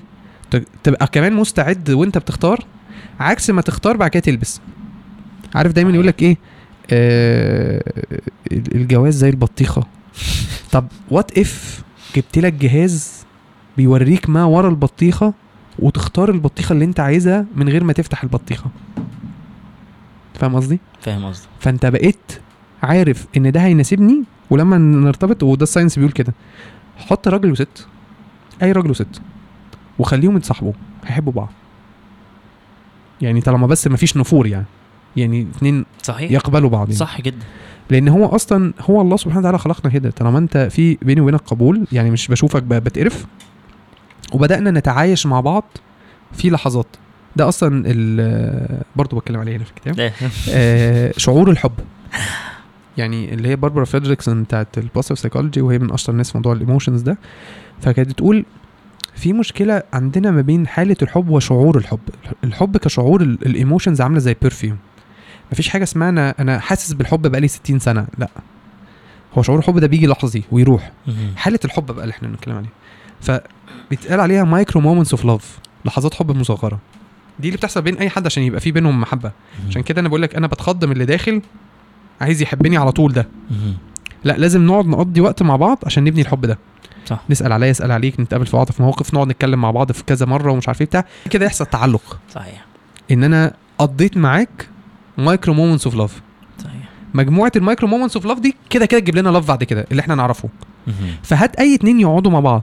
ي... ي... في بيئة آمنة هي مش حاسة إن هي دي, دي الشروط بتاعته بيئة آمنة مش حاسة إن في آه إن هي مهددة. في تواصل سواء سمعي أو بصري أو لمسي أو ايا كان نوع التواصل يعني آه مع استمرار تكرار ال micro moments of love ده هيحصل حالة حب. صحيح. حالة حب اللي هي فيها شيء من تعلق يعني. عشان كده يقول لك إيه دايما آه حتى ستيف هارفي يعني الراجل من دون background يقول لك مفيش حاجة اسمها راجل وست بيصاحبوا بعض. هو الراجل والست اللي مصاحبين بعض دول هم بس مفيش فرصة إن هم يظبطوا الدنيا يعني فاهم. فلكن لو اديته فرصة إن هو يظبط الدنيا هيظبط الدنيا خلاص. إن هو ف- يتجوز فالدنيا تبقى مظبوطة صح؟ آه هيتجوز. أو أي حاجة تانية بقى عشان هم الثقافة بتاعتهم يعني. صحيح. لكن إحنا بالنسبة لنا آه ولذلك الدين ما فيهوش آه آه، يعني مش مش فاكر آه، ولا متخذات أخدان صح؟ فما فيش حاجة اسمها صاحبي. صاحبك ده بس القيود المجتمعية خلتنا ما نتجوزش. وفي ناس بتبقى طماعة. أنا عايز أرتبط بواحد وكل النواقص اللي عنده بدل ما اتمرن أنا وهو إن إحنا نكملها عن بعض نكملها من مصادر تانية. فأنا مراتي مثلا مش supportive بس نونو supportive فنونو دي هتبقى ال best friend ومراتي بقى تبقى الحاجات الشرعية فاهم؟ أنا جوزي مثلا دمه تقيل. فخلاص جوزي ده بيجيب الطلبات. بس الواد حودة هو ده اللي القعدة معاه حلوة. فاهم. قصدي؟ ودوت بعد كده طبعا ده خراب بيوت. طبعا مشكلة فاهم كبيرة قصدي؟ ده خراب بيوت. ده, ده, ده يعني بعيدا عن الاحكام الشرعية وإن ده حرام ولا يرضي الله سبحانه وتعالى ده خراب بيوت على المستوى ال- ال- المهني والدنيوي وال- وال- والعلمي وكل شيء. وبيجي بعد كده تقول لك إيه؟ أصل أنا حاسه إن الايموشنز بينا ما بتزيدش والعواطف بينا ما بتتحسنش وهو ما بيتغيرش وما بيتطورش. ما أنتوا مش بتطوروا نفسكم. ما أنتوا كل واحد فيكم مستسهل ال shortcut بياخده من حتة تانية. ال يعني دي كانت نصيحة يعني سريعة بس للناس إن يا جماعة آه، الجواز الصح هو الجواز اللي ربنا سبحانه وتعالى أمر بيه بال بال steps اللي ربنا سبحانه وتعالى وضعها عشان هو ربنا اللي خلقنا. صح. فما تجيش تقول لي أصل أنا مش هقدر أتجوز إلا لما أبقى بحبه وبيسبل في عينيا. science بيقول لك ما تاخدش أي حاجة من من من من يعني ما تاخدش أي حاجة for granted في مرحلة الخطوبة مثلا. مش بقول لك. مصاحبين خطوبة. أصلا بقى. آه لأن ال ال ال ال ال الظروف بتاعت الأمر مختلفة. أنا صح. م أنا أنا أنا لسه بشتغل. دخلي كله ليا. إحنا لسه انت مش على ذمتي المهنية. آه مش ذمتي المادية يعني. وأنا لسه آه لا أتحمل كل ضغوطاتك. يعني انت بتقابل معاكي مرة ولا مرتين في الأسبوع. في أحسن حالاتك عشان نتبسط. لكن أنا مش حاضر معاكي الوقت الشهري بتاعك اللي انت. بتبقي قرفانة فيه ومتعصبة فيه ومتضايقة فيه. مش بحضر معاكي مشاكلك مع مامتك وأخواتك. مش بحضر معاكي مشاكلك مع أصحابك. مش بحضر أنا مش بحضر معاكي كل ده. فأنا باخد الحتة القطايف. اللي بتطلع منك مرتين في الأسبوع. ماشي؟ فلازم الدنيا تبقى ف... فلازم يخرج مني حاجات مختلفة.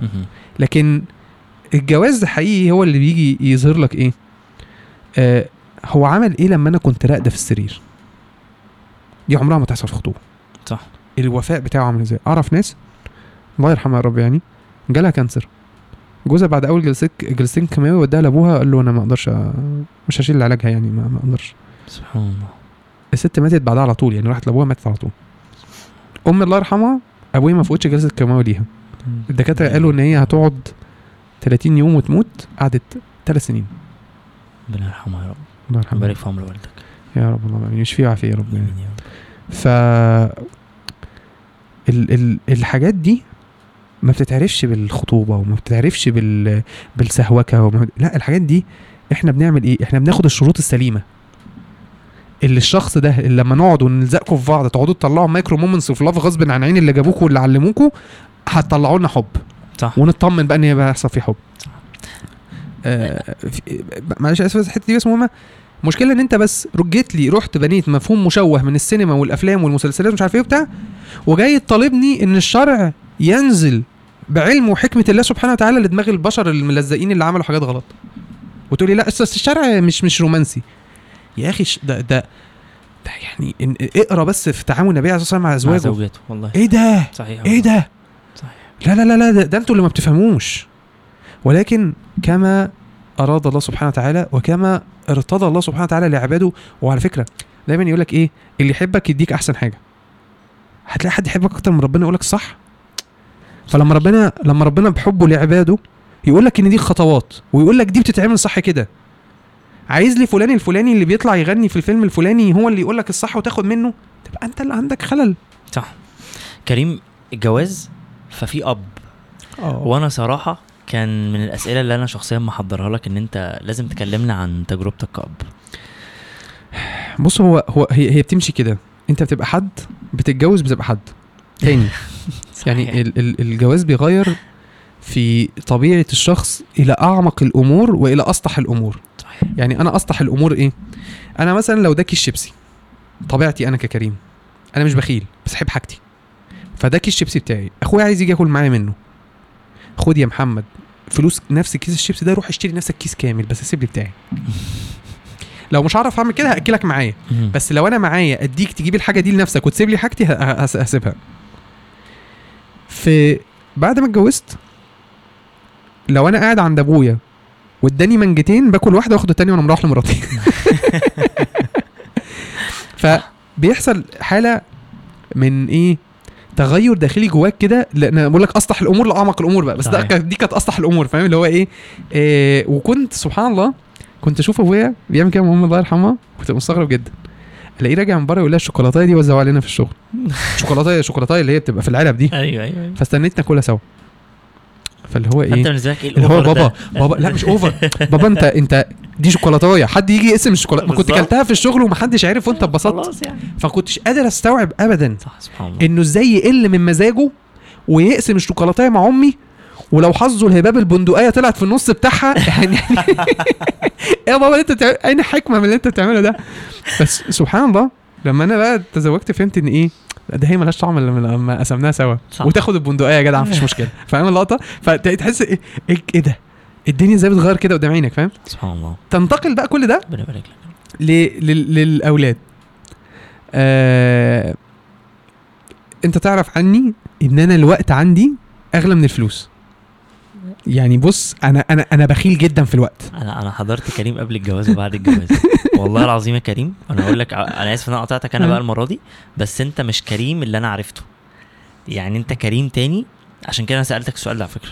لأن أنت كريم بعد الخلفة غير بعد. الجواز غير. قبل بقى ما تتجوز خالص انت كنت كريم تاني كنت بصراحة يعني كريم بعد الجواز وخلفة أحلى بكتير كمل. ما هو وده ده, ده شيء طبيعي إن أنت هو ده ده يخرج الإنسان ال- الغريزي اللي جواك اللي هو خلق برحمة الله سبحانه وتعالى فالإنسان بدون زواج وبدون أبناء لسه في حتة في الرحمة ما اتفعلتش جواه. وخصوصا الأمهات كمان.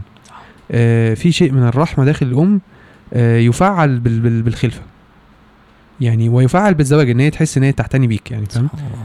فربنا يرزق الشباب كلهم الزوجات الصالحات والأزواج الصالحين يا رب. آمين يا رب. ف ال- العيال بقى يعملوا فيك الحتة دي. أنا واحد بص وقتي والله العظيم يعني عارف أنت إيه؟ لو أنت بتكلمني والشبكه بتقطع بتعصب واقفل الموبايل عشان ما نضيعش وقت في المهاتية دي. لما بروح هفكر أنا بقى في حاجة وأشغل دماغي في حاجة مهمة ولما أجي في حتة شبكة نتكلم. ف غلس. إذ افاجئ إن أنا بقعد أربع خمس ساعات بس بأمن مسار بنتي عشان تلعب في, في مكان. ومش متضايق. هي دي بقى اللقطة. فأنت ممكن بتعمل كده مجبر. صح. بس أنت مش متضايق. فاللي هو هو فين كريم السخن بتاع زمان ده اللي هو الدقيقه الدقيقة اللي بيعدي بي بي ممكن يتخانق مع حد عشان اتاخر عليه خمس دقايق ويتضايق من ده ده ده البت بقى لها خمس ساعات مخلاني مقتب وماشي وراها وأنا مش متضايق. وتبص كده طب هو أنا كنت بعمل إيه في اللحظة دي حلو؟ معرفش. يعني آه، أنا ماشي. مقتب يعني في في سن معين أنت يعني إيه الأولاد قبل ما يكبروا بعد ما يكبروا في مساحة للعب هات وخد. بس في مساحة كده اللي هي هي خد بس. فأنت هي ما بتدلكش أي حاجة. وأنت بتبقى هو أنا ليه مش حاسس بحاجة؟ هو في إيه؟ آه، لا بس بس بيبقى في جواك شيء من السعاده طبعا. لمجرد التواجد. صحيح. فاللي هو أنا إيه أنا هقعد أقول لك تشيكو بوكو وأنت مش فاهمة حاجة وما تدينيش أي reaction بس أنا مبسوط وأنا بعمل تشيكو كده. ف ال ال ال ال ال يتغير فيك رؤيتك لأولويات الأمور. ده لو إحنا بنحاول نجتهد إن إحنا نصلح من ده في حد ممكن ما يحصلش معاه كده. بس إنك تبقى فاهم فقه الأمر. ما تبص تاني بص دايما نرجع. مراد الله إيه؟ إن أنت تتزوج فتحسن معاشرة سلامتك حبيبي. إنك تتزوج فتحسن معاشرة الزوجة دي كورونا يعني كورونا. كورونا دي كورونا. شرقت يا ابني بهزر. بهزر. بهزر. أصل هي دي الكحة دلوقتي بقت تهم فاهم؟ انت لو عطست في حتة رغم ان أنا لما أنا جالي كورونا وما عطستش فاهم؟ بس لو عطست في حتة دلوقتي بتتبهدل. اللي هو الناس كلها بتبص لك كده لا. آه انك انت مراد الله سبحانه وتعالى منك ان انت إيه تتزوج وتحسن هذه الزوجة. وفي إحسانك هذه الزوجة جنة. يعني أنا ما أعرفش. هو إحنا بنتخانق على إيه يا جدعان؟ يعني أنت في يعني خلينا نتفق إن كل واحد له آه شيء يتعبد به يتقرب به إلى الله سبحانه وتعالى يكون قريب إلى قلبه. يعني في واحد يلاقي إيه؟ قلبه في القرآن واحد يلاقي قلبه في قيام الليل واحد يلاقي قلبه في الدعاء واحد يلاقي كلنا بنعمل كل حاجة. بس في واحد بيلاقي قلبه هنا فاهم؟ صح.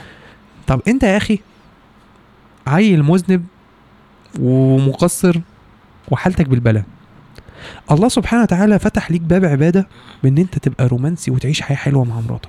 تؤجر طب ما إيه؟ طيب قافش ليه بقى؟ اتعبد لله بحبك للست دي وأنت تعبدي لله بحبك للراجل ده. ليه القرف اللي أنتوا قارفيننا بيه وخناقات الايكواليتي والمش ال- ما تحبوا بعض يا اخوانا حبوا بعض وادخلوا الجنة. يعني عايزين إيه؟ في حافز أكتر من كده إيه؟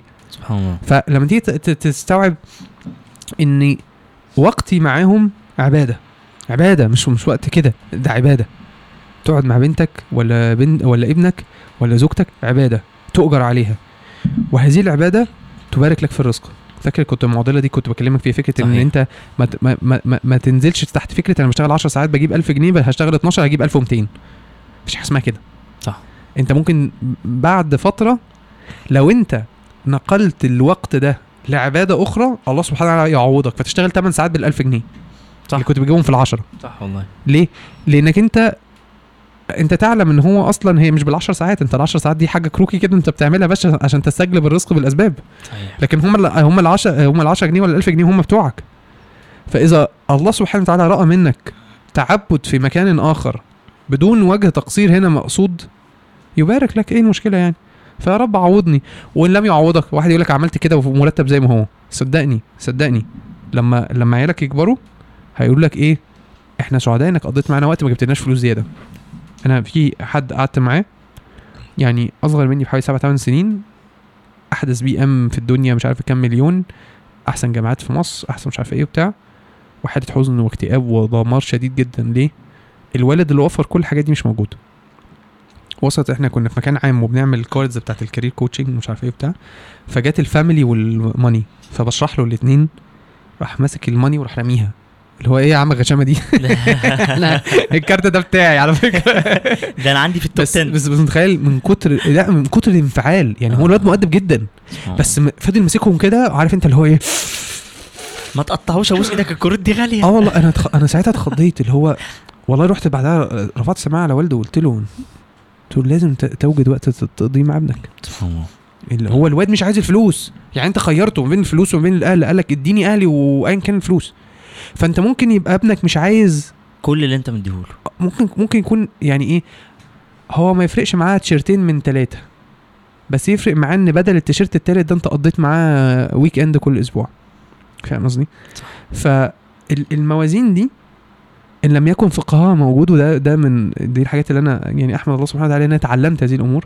لأن في ناس أنا بقول لك يعني في ناس هو بيبقى هو نفسه يقضي وقت مع عياله وعياله عايزين يقضوا معاه وقت وهو سايبهم عشان يروح يحوش لهم بعد ما يموت يلاقوا إن هم يتجوزوا من غير ما يشتغلوا. طب ما تقضي معاهم وقت وربيهم كويس والله سبحانه وتعالى يرزقهم. صح. صح ف... ف... فهي ال... ال... ال... الخلفة آه، بتخليك تعيد اولوياتك وتخليك حنين على كل الناس على كل الناس مش حتى العيال الصغيرة. بس. صح. أنا بص اللي هو إيه الراجل اللي ببقى واحد كبير ماشي في الشارع كده عايز احضنه وتطلع يا عم يا عم انت انت تعبان قوي طب أشيلك طب ونمشي بقى. صح والله. اللي هو في جرعة حب وحنان تخرج. وطبعا عشان بس الناس لا ندعي المثالية أنا في أوقات ببقى عايز أعلق بنتي مش عارفه النجفة. كلنا. وببقى عايز أجري وراها وأحيانا بزعق واحيانا بغضب. وأنا في آه كنا ماشيين في المول من كام يوم وإحنا معديين شايله على كتفي كده وشافت حاجة عايزاها فقعدت تندى عليها فأنا كنت متأخر فكملت. راحت واخدة النضارة بالكمامة مش عارفة إيه هي بترفص. فراحت مطيراهم في الأرض. فأنا خدت لحظة كده أنا في العادي هي قاعدة فوق كده. هترميها كده؟ هعملها ال finish بتاع باتيستا. ما هو بيجيبه فوق كده فاهم؟ هاخدها ال finish بتاع باتيستا في الأرض فاهم؟ ف حالة غضب شديد كده. فست الله يجزيها خير وهي ماشية اهوت اجيبهم لك؟ قلت لها أنا هعرف اجيبهم فقالت لي لك. قلت لها ثانية بس أنا بحاول أكون أستحضر آخر. نقطة رحمة جوايا عشان ما أقلبهاش آخر درس في البيرنتنج بس بس. عارف أنت في صورة بتموتني قدامك اللي هي بتاعت عبلة كامل اللي هي تقول لك إيه بعد إذن التربية الإيجابية ممكن أستخدم الشبشب ف ف الواحد يغضب بشدة ولكن في النهاية لازم يا إما توقف نفسك ويا إما أحيانا تخطأ. وده بنقوله للآباء والأمهات إن يا جماعة لا يجب أن تكون مثالي طول الوقت. لا يجب أن أن تطبق كل الحاجات. أصل هي نفس الفكرة في الدين ما أنت عارف كل صح. الصح والغلط. بس كونك القدرة ال- والاستطاعة إن أنت تنفذه زي عبادة أنت بت- بتزيد وتنقص. فأنت برضو كأب أو كأم ت- يزيد وينقص عطائك لأولادك. يعني أنا وأنا بكلمك دلوقتي اتطحنت في الشغل شوية قصرت مع أولادي شوية. يعني بس هو لازم يكون عندك المفهوم. صحيح. عشان تبقى بتوزن. ما تغرقش هنا ولا تغرق هنا. لأنك لو غرقت معاهم هتضيعهم. ما هو برضه فاينانشلي هم مسؤوليتك. صح. وما تغرقش بعيد عنهم فتضيعهم لأن هم نفسيتهم ووجودك معاهم وتربيتك ليهم برضه مسؤوليتك. ف... ف... فيعني لو ه... هألخص موضوع ال... ال... ال... الخلفة والزواج ل- لإخواتي يعني. أه... تعلم عن الأمر قبل ما تقدم عليه. لازم تتعلم. إحنا بناخد كل حاجة for granted اللي هو إيه؟ أنا عايز أبقى مثلا آه، بتاع sales فهروح أتعلم sales بس في حاجات لازم آه، أتعلمها يعني لازم أعرف أعملها بالفطرة. لا مفيش حاجة اسمها كده. ليه؟ لأن الفطرة السليمة اللي الله سبحانه خلق عليها شو شوهت وشوشت واتهلكت فإحنا يجب أن نتعلم الفطرة السليمة اللي كنا المفروض نتولد بيها. صحيح. يعني يعني إحنا ما على فكرة عشان كده يعني ناس كتير يقول لك إيه؟ على فكرة هو ما قالش حاجة جديدة. أيوه هو أنا بس برجع لك الفطرة السليمة. ما هي الفطرة السليمة مش جديدة. ده انت. الطبيعي ان انت لما تسمعها تألفها لأن دي فطرتك أصلا أنا مش بكلمك على حاجة مش موجودة أنا بكلمك على حاجة جواك وشوهت صح. فأنت إن لم تألفها فأنت تعرف أنت فطرتك أصلا كانت يعني متبهدلة من زمان قوي يعني فاهم قصدي فتعلم قبل الإقدام استعد قبل الإقدام سواء للجواز أو الخلفة. و آه، خد الخطوة لما تكون أنت مستعد وافعلها كما يرضي الله لا تفعلها عندما يكون الآخرون مستعدون ولا تفعلها كما لا يرضي الله زي ما الناس كلها ما بتعمل. دول ميزانين مهمين قوي. آه، ميزانك إن أنت مستعد وميزان إن أنت تفعلها كما يريد الله سبحانه وتعالى. آه، الميزان المقابل وهو ده الغالب عشان كده المشاكل كتير إن إحنا بنعملها آه، وإحنا مش مستعدين عشان ده الوقت. عندنا قطر بنلحقه ونفعلها كما يفعلها الناس ما الناس كلها بتعمل. صح. وده ده track وده track. ده track آه، مصايب إلا من يريد الله أن يهديه ويصلح حاله يعني قليل قوي من اللي بتظبط معاه هنا وده track اللي فيه رضا الله سبحانه وتعالى وال- والنجاح يعني. انت حاسس بالوقت لا مش حاسس بالوقت بس أنا قلقان على الأكل لا أنا مش عايزك تقلق على الأكل دي آخر حاجة تقلق فيها. بس أنا أنت أنت ما حسيتش بالثلاث ساعات إلا ربع اللي فاتوا صح؟ لا ما حسيتش والله وممكن أقعد معاك لبكرة بس يعني أنت مبسوط؟ آه أنا مش متضايق. بس أنا دلوقتي أنا مشكلتي أنت قلت لي إنك عندك training فأنا هتديني أكل الدليفري يعني ولا هتعمل معايا لا إيه؟ أنا ما تقلقش خالص. ما أنت بس- هتتبسط. أنا قلقان بس. والله هتتبسط. أنا بحب آكل براحتي والله. ما... طب إحنا ناخد خليني أقول لك سؤال. أنت عارف ال 900 سؤال اللي قلت لك جولك دول. في 40% منهم مش 900 بالظبط يعني بس هو رقم ضخم جدا. آه، 40% منهم بقى عن إيه يا كريم؟ وكان حاجة انبهار بالنسبة لي الصراحة. عن النجاح. قلبي. آه يعني في واحد سألك سؤال أنا قعدت أضحك قدام السؤال يعني بتاع نص دقيقة مثلا. يقول لك إيه بقى؟ آه، كريم آه، معلش ممكن حضرتك تسأل أستاذ كريم تقول له إزاي أروح في طريق النجاح ما أرجعش؟ عارف إيه المشكلة في بتاع ده؟ أستاذ؟ كريم. عارف آه. لو قال كريم على طول كان سؤال نفع. فالناس كلها بتسال عن النجاح. فأنا بصراحة قلت أسيق ال- كل أسئلة النجاح دي في سؤال بسيط. مف- منظور كريم للنجاح عامل إزاي؟ آه ده كده ينفع. صح، موضوع يعني- أروح النجاح ما ارجعش آه. ده يعني خلاص ما يبقاش معاك فلوس التذكرة فاهم؟ محدش هيرجعك؟ آه طيب. يا الله. طيب منظور النجاح اولا لازم نتفق إنك كونك هتتكلم عن النجاح مش معناه إنك ناجح. حلو قوي ماشي عشان بس إيه كلام جميل. نخرج بره الكرسي بتاع اللي هو إيه جده اللي بيقول للعيال إزاي تنجح يعني فلا. هو كلنا نسعى اليه ونجتهد إليه فلو واحد مر بتجربة أو عنده وجهة نظر من حقنا كل واحد يقول وجهة نظره يعني. صحيح. يعني أنا ولد عنده ست في ستة ابتدائي مثلا ممكن يكون ما حققش إنجازات من منظور البشر بس ممكن يسمع وجهة نظر عن النجاح دي حاجة ما تضايقش. فاعتبرني ان الولد ده يعني. فلما تيجي تبص على النجاح في منظورين. في منظور ضيق وده اللي إحنا كلنا تربينا عليه. اللي إحنا بنشوفه في السي أو وبنشوفه في مدير الشركة وبنشوفه في التلفزيون وبنشوفه في لعيبة الكورة وبنشوفه في الفلوس. بالظبط. يعني منتهى بمنتهى الاختصار والبساطة الفلوس والشهرة. يعني دول أكتر حاجتين يعرف عنهم النجاح. وفي المفهوم الواسع اللي هو بتاع النجاح آه الشامل العام في حياتك. وفي المفهوم الصحيح اللي هو بتاع إنك تدخل الجنة. فاهم قصدي؟ فلو خدت المنظور الضيق هتلاقي نفسك حياتك كلها ضيقة لأنك تبحث عن السعادة في خرم إبرة. وإبرة أنت طايعه في كوم قش أنت مش عارف مكانها فين أصلا. فيا ريتها على الابره يعني ريتني ماسك الإبرة وقلت لك خش السعادة من الخرم. ده الإبرة ضايعة كمان.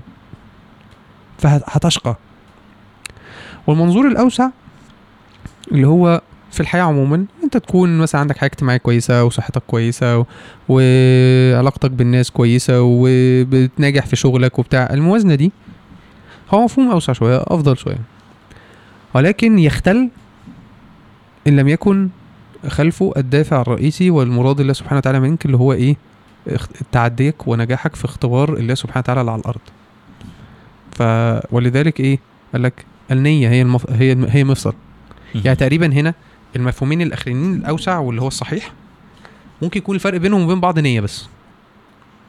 إنك هنا م... أنت ممكن ت... كل اللي أنت بتعمله هنا هتعمله هنا. بس المحرك إيه؟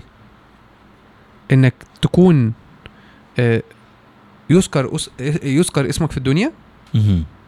انها ده الزوج الصالح ده الأب الطيب ده مش عارف إيه. لو كان كده فده شرك. يعني مش المفروض إن أنت تعمل كل ده عشان كده. ولكن إن كان إن ده أنت بتفعله لله سبحانه وتعالى لكي يرضى عنك هتاخد النجاح بالسعادة بالجنة. كومبو. إذا أراد الله سبحانه وتعالى برحمه وفضله عشان بس تتوزن يعني. إن أنا لا أضمن النتائج لأحد يعني. ولكن ده اللي إحنا وعدنا بيه. إذا يعني فعلت ما أمرك الله به تدخل الجنة. الراجل اللي دخل اللي هو إيه ي- يسأل النبي عليه الصلاة والسلام يعني فيما معنى الحديث اللي هو أنا عايز آه، أدخل الجنة. فقال له مش عارف تتصدق. قال له لا يقدر قال له يعمل لا يقدر لا يقدر لا يقدر فضل يعني إيه قفل الدنيا خالص. لا يكف اذى عن الناس. يعني يعني ما تأذيش حد. ففي حاجات بسيطة جدا ممكن تدخلك الجنة. وفي الراجل التاني اللي برضه مش فاكر هو نفس الراجل ولا دي رواية تانية اللي في الآخر قال له إيه صلي الصلوات على وقتها. وفي الآخر لما مشي قال لهم أفلح إن صدق. قال له يعني أنا ما هصلي وأصوم وأعمل الفروض بس. قال له تدخل الجنة. فبعد ما مشي قال لهم أفلح إن صدق.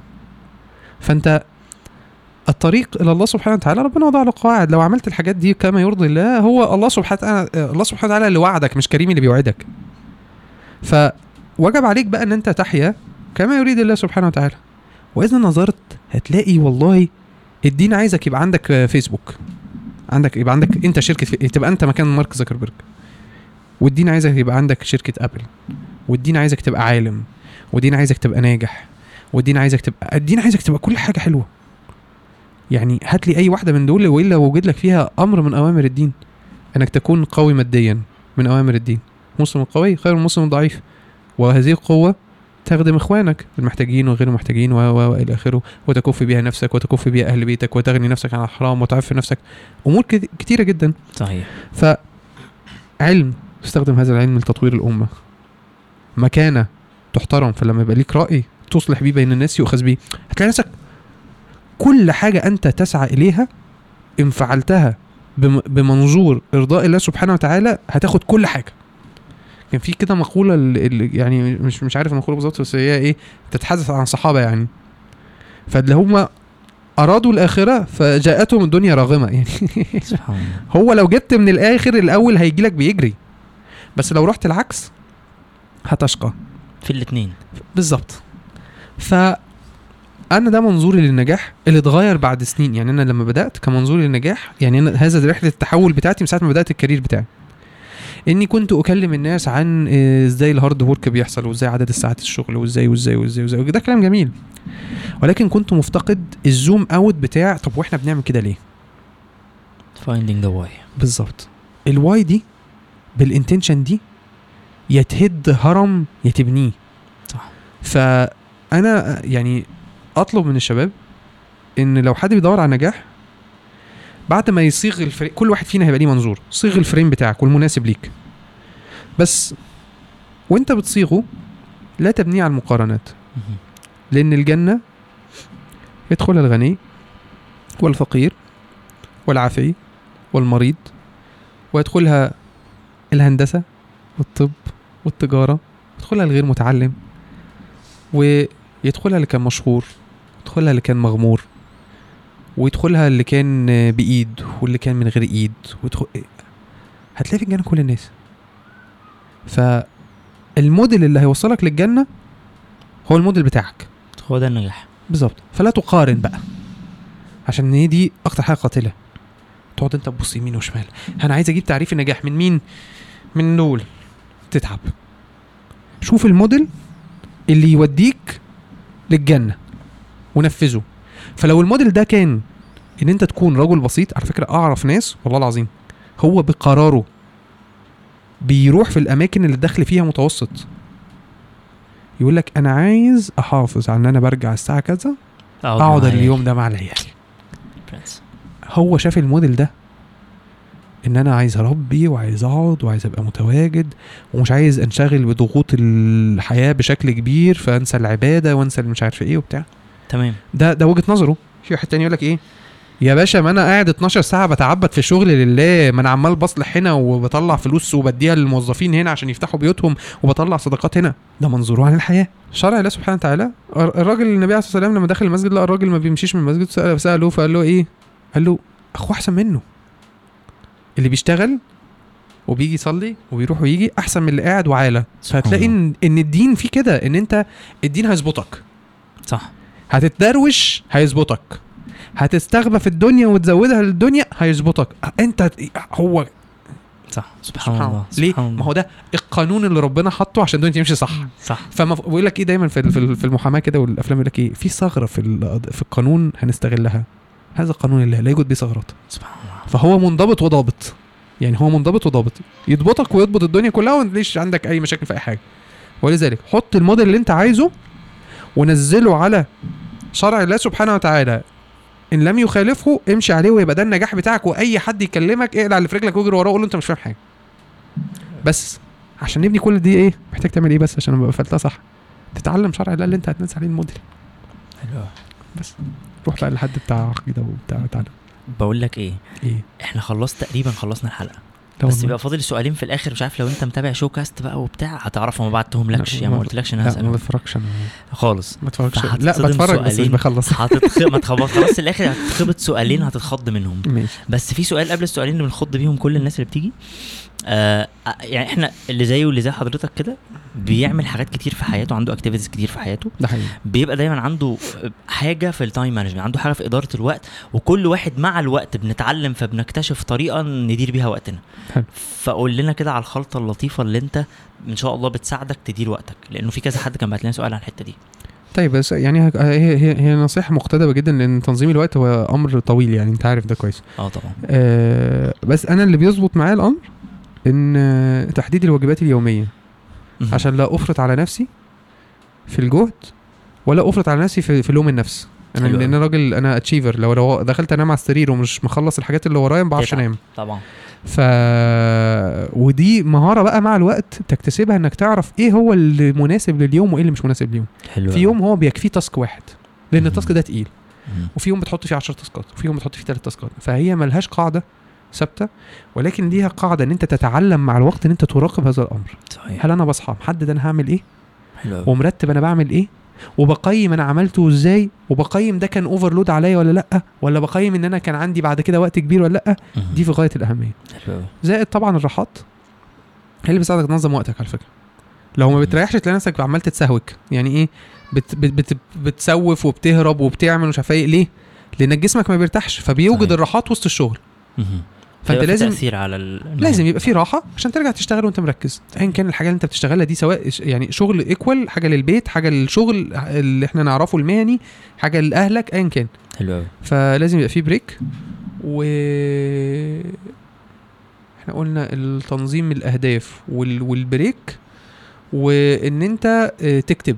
دي آه دي اللي أنا كنت. مم. تكتبها وتتسجل على حاجة digital طبعا. وطبعا آه، ما قبل ذلك كله إن أنت تتوكل على الله سبحانه وتعالى وترزقه البركة في الوقت لأن البركة في الوقت يعني شيء تدعي بيه. رزق فعلا والله. آه شيء صحيح. تدعي بيه. صحيح. ف ويؤخذ بيها صلاة الفجر طبعا وبعد كده بقى نتكلم في البركة والوقت اعمل اللي أنت عايزه يعني. صح. آه بس ده كده ده ده أقصر حاجة ممكن أقولها في هذا الأمر يعني. جاهز لآخر سؤالين في الحلقة؟ جاهز يا شاهين. حسيته حاجة اكشن ها؟ طب إحنا جاهز يا شاهين. بص بقى. تصدق حلو وأنا بتكلم. جاهز يا شاهين. حسيت بالاكشن شفت بقى؟ آه. لا في تكاليف حاصلة والله. والله يا جماعة يا ريت الناس تدعمنا على باتريون والله عشان نجدد ال... نجيب مايكات زيادة بس. خمسة دولار عند شاهين 10 عند كريم. أنا اللي اتكلمت طول الحلقة يعني ادفعوا لي أنا مش هو. يا جماعة أي حاجة والله عشان نجيب حد يساعدنا في المونتاج بتاع الحلقة الخمس ساعات اللي مش هنعرف نمنتجها دي. في فقرة كده اسمها ما لا تعرفه عن كريم إسماعيل. بس بجد بجد عايزينك تقول لنا حاجة. ما حدش يعرفها عن كريم إسماعيل. سر لا يعرفه حد عن كريم إسماعيل. وكل حد بيقعد على كرسي الاعتراف في آخر خمس دقايق في الحلقة بيقول حاجة رهيبة يعني ف طيب الناس كلها ترى من كريم إن هو شخص محفز و... وتعليم ومش عارفه إيه وبتاع. هقول لك ينفع أقول حاجتين بسرعة؟ ينفع تقول أربعة. ده أنا ماشي. كنت هقول لك ما تقولش حاجة واحدة. أوكي. آه أنا بكاء جدا.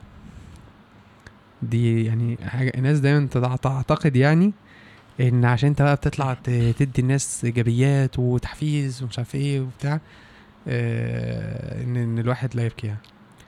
أو إن هو يعني مش كثير البكاء حتى على الأقل. آه أنا شخصيا بكاء جدا.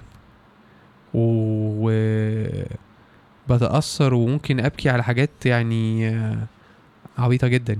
يعني ممكن أ... يعني ممكن أشوف قطة بترعى عيالها في الشارع أبكي يعني. ف و... وبستشعر إن ده آه، تهذيب لل... يعني طول يعني وأنا الأف... الأوقات اللي أنا لا أبكي فيها بكون فيها بعيد عن الله سبحانه وتعالى وبعيد عن خلق الإسلام. يعني يعني لذلك أنا بقول لك ده وأنا مش مكسوف ليه؟ لإني أرى فيها آه إنك إذا انصلح حالك مع الله سبحانه وتعالى رق قلبك. فتتأثر بأبسط الأشياء. يعني أنا ال- ال- القطة اللي قاعدة في الشارع ومش لاقية تاكل بس بتروح و- وتدور وتحمي عيالها وترضعهم وتعملهم مش عارف إيه وبتاع وأنت بتتفرج عليها كده تقول إيه؟ والله أحن على عبادي من الأم بابنائها سبحان الله. فأنت تبقى شايفها وبعد كده تروح جاية في دماغك أمك وبعد كده تروح جاية في دماغك أنت مع عيالك ومراتك مع عيالك وبعد كده لازم تبكي. أنت مش بتبكي على القطة. هو في معنى صح. فاهم قصدي؟ ف آه، أتأثر جدا ولو في ظروف صعبة آه، يعني أبكي جدا يعني ومثلا أنا أمي ميتة بقالها أكتر من سبع سنين مثلا إلى الآن آه، يعني أتذكرها أبكي وممكن أروح عند مراتي وأقعد أعيط زي العيال الصغيرة ف... فبشوف ده حاجة صحية توزني جدا وفي نفس الوقت حاجة لا تعبني لأن يعني دايما أتذكر كان النبي عليه الصلاة والسلام كان بيوصي إن سيدنا أبو بكر يصلي بعده. فالناس قالوا يا رسول الله إن أبو أبو بكر رجل أسيف. أسيف يعني كثير بكاء. ف لما أجي أقول إيه سيدنا أبو بكر كان كثير البكاء وعلى فكرة يعرف عن الصحابة يعني يعرف عنهم كثرة البكاء يعني روي عنهم كثرة البكاء. فاذا هم بكوا أمام الناس. ده رقم واحد. فاذا ما فيهاش عيب. اتنين ما حدش فينا هيبقى أصلح منهم يعني. فإن كان سيدنا أبو بكر كثير البكاء ف يعني كريم بس يبقى خيط في نعل سيدنا أبو بكر ويبقى كثير البكاء. ولكن البكاء على شيء يرضي الله سبحانه وتعالى. يعني إيه؟ في ناس كثيرة البكاء على البطل اللي مات في المسلسل عشان خد طلقة بعد 30 40 حلقة من المعاصي والذنوب فاهم؟ ف ده ده ممكن نقول عليها إيه؟ مشاعر وهمية في حياة وهمية لا لا ترقق القلوب. ليه؟ لأن الشخص ده بعد كده بيشوف إخواته بيتدبحوا في كذا حتة وما بيتأثرش. صحيح. عشان هو اتعود إن كله أفلام. فاهم قصدي؟ كله مسلسلات. ف... فدي حاجة من الحاجات اللي دي أول مرة في حياتي أقولها في حاجة عامة يعني. و... يبان أنت و... قدام الناس جامد طول الوقت. جدا جدا. وعلى فكرة دي معلومة إخواتي ممكن يكونوا ما يعرفوش عني. يعني ما حضرونيش كتير فيها. لو حابب نشيلها في المونتاج آه إيه؟ لا والله ابدا. أنا أنا. سبحان الله هي جت كده. يعني أنت لما أنت جيت قلت لي هي جت كده. ف وأنا لا يعني ما بستخباش وأنا بعيط بس هي صدفه دائما بتيجي وأنا بعيط. يعني ساعات وأنا سايق اعيط فاهم؟ أنت هتخليني آخد بالي ف- من مشاعري معاك بعد كده وأنا ما اقفش عليك ولا أي حاجة. لا ما بعيطش لما حد يزعلني ب- بعيط لما بستحضر شيء في قلبي جدا. آه، بحس بحس إن هي بتيجي لوحدها. يعني أنت ما تاخدش قرار بكاء أوكي. انت فجأة بتلاقي الدنيا زغللت كده وفي حاجة حصلت. بس. طب أنا عايز اعرف حاجة كمان آه، ما حدش يعرف عنك. إيه. بس مش هسيبك لازم تعترف ب... بكل الحاجات اللي ما حدش. يعرفها. آه، دي بقى حاجة ممكن تكون مش كئيبة شوية. آه، أنا شخصية آه، هزلية جدا جدا إلى أبعد الحدود. يعني أنت لو شفتني في فيتنا هتقول ده لا يمكن يكون بيعلم الناس شيء. لا ادعي إن أنا خفيف الدم. ولكن لا ده بحب الهزار والضحك فاهم قصدي؟ وأحب الهبل وأحب التنطيط وأحب الجري ونقلب السرير ترامبولين ونجري ونهزر مع بعض. يعني آه، أقدر جدا فكرة الفرفشة والدندشة دي فاهم؟ اللي هو ده ده جزء لا يتجزأ. وأحب القلش وأحب بص أي حاجة فيها هطل وهبل ده طالما في وقتها أحبها جدا. ف... فده ي... يعني يختلف جدا عن اللي بيظهر للناس. يعني أحيانا أصلا لما كنت أجي أهزر في فيديو التعليقات تقول لك إيه؟ لا تفتعل شيء عشان مش عارفه إيه خليك على طبيعتك يا جدعان دي طبيعتي بس أنتوا اللي مش فاهمين. ده هي طبيعتي فلتت جوه الفيديو بس مش أكتر فاهم؟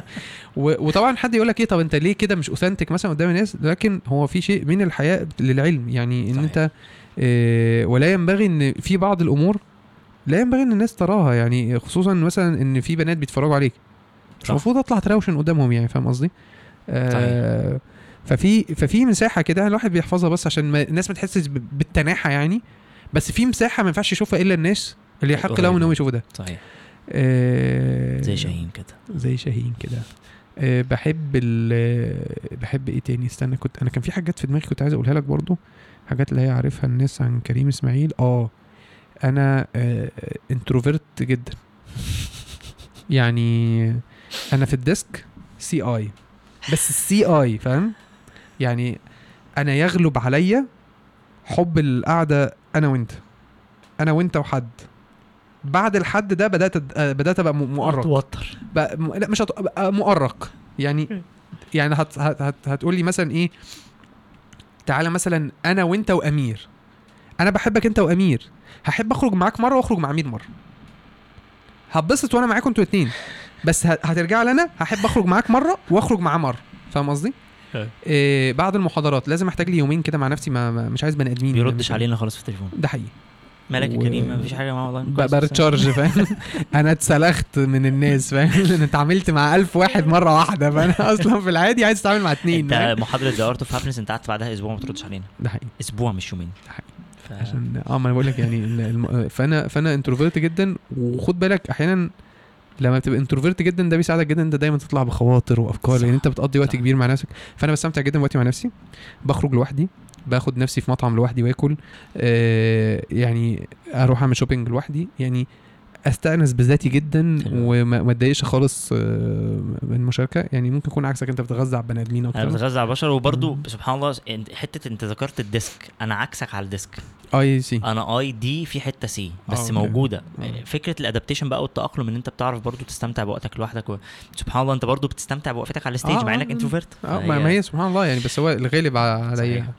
عليا كده بلعب video games على خفيف قوي بقول لك إيه ما تقوليش Call of Duty عشان كل اللي يجي يسأله السؤال ده بقالي 3 4 حلقات آخرهم كان بهاء. آه طلع كله video gamers وده بسبب فترة الكورونا تقريبا. لا بص هو أنا هو أنا gamers من زمان إحنا بنلعب من أيام الكمبيوتر آه الفيفا 95 اللي كانت بال space وال enter أنا لعبت على الكمبيوتر الصخر مش عارف أنت عارفه ولا لأ. عارفه.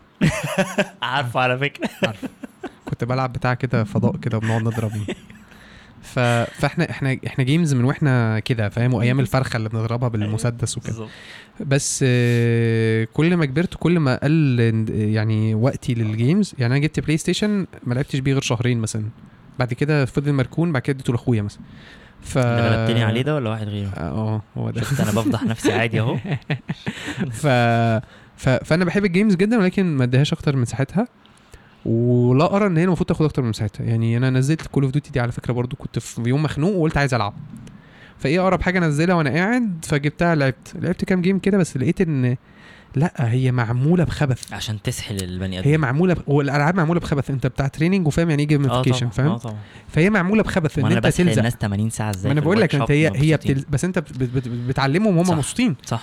أنت بتلزقني ببسط شوية بعد كده تحول إلى إدمان ملوش أي معنى. صحيح. وهذا الوقت نحاسب عليه. فيعني آه، gamer آه، ب ب سوي. gamer سوي؟ آه، ممكن. دي. آه ممكن. لو واحد لما يدعي السواء بتبقى شيء صعب جدا. يعني تحس إن هو نفاق بس. ما فيش حد سوي بهذا الشكل. يعني يعني gamer على يعني باتزان. يعني. آه. ممكن جي جي جيمز باتزان. آه بس. يعني ما عنديش لو أنت حاسس إن محتاج حاجة تانية بس أنا حسيت لا أنت اديتك إديتك حتة كده من. ورا الستارة. بصراحة. آخر حاجة في الحلقة. آه لو يرجع بيك الزمن دايما بيبقى في نصيحة خابطة في حياة حد فينا في حتة خطيرة. ف يعني لو لو يتمنى طبعا بلاش شريف علي آخر حلقة كان بيقول لي لوتف بلاش لوتف اللي هي بتفتح عمل الشيطان طب شوف أي لو تانية. آه لو ينفع حد كان قالها لك كانت فرقت معاك قوي في حياتك. فتقولها يمكن تفيد الناس يعني. نصيحة يعني؟ لا هو في حاجة كان نفسي أعملها.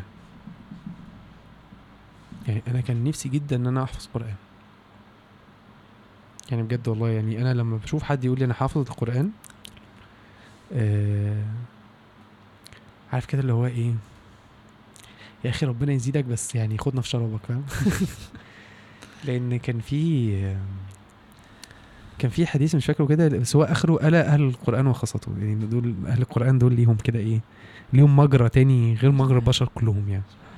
وحضوري لأمي الله يرحمها أمي ختمت في آخر خمس سنين في حياتها. الله أكبر. منهم حوالي سنتين ونص أو ثلاث سنين وهي. بتعالج كيماوي بتروح المعهد وبت... وما كانتش بتحفظ مع نفسها معهد وعلوم شرعية وبتاع عشان تخرج محافظه يرحمها يا قران يعني الله يرحمها يا رب. ف و... وأنا وأنا أجتهد على ده يعني بدأت أحسن العربي بدأت عايز أشتغل على القراءة الأول وبعد كده أبتدي واحدة واحدة يعني أحفظ ولكن لما لو حاجة نفسي جدا إن أنا تكون موجودة يعني إن يكون معايا قرآن. إنك لما تيجي تتزنق كده وعايز تروح بالليل تاخد لك كورنر كده و... وركعتين لله أنت تجد في قلبك اللي تقرأ بيه. ما تقعدش تدور في المصحف كده. يعني فاهم؟ هو هو مش فرض على الناس إنها تحفظ عشان بس ما, ما, ما نثقلش على الناس ولا نثقل على أنفسنا. بس إن أنت تجده كله في قلبك تمر بيه ده ده, ده شيء رهيب.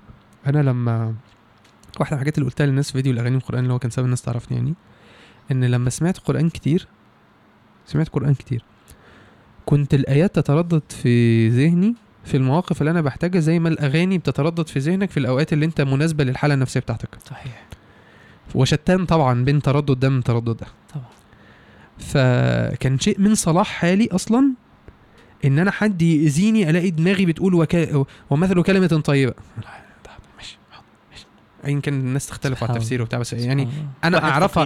أنا أعرفها في قل في, في, معرفتي إن هي كلمة طيبة يعني كلمة آه. طيبة يعني من الحاجات اللي تؤثر فيا جدا انه وبالوالدين إحسانا آه، وخصوصا إن الآية كمان تتكلم عن اللي فقط كمان يعني إيه لو بلغت أحدهما أو كلاهما فأنا مثلا آه، ده دي بص لازم الواحد ده ما ما, ما, ما أقدرش ليه لأني أتذكر ذنبي في يعني ما حدش فينا ما عصاش الله في والديه يعني فأتذكر تأثيري مع أمي الله يرحمها رغم ان إن على على كلام الناس ورضاها إن أنا ما يعني إيه اجتهدت يعني بس بس أتذكر بمعرفتي وعلمي دلوقتي حي الجزمة فاهم قصدي؟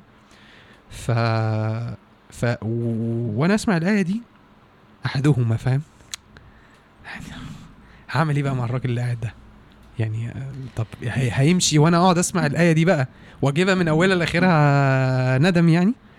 فسبحان الله.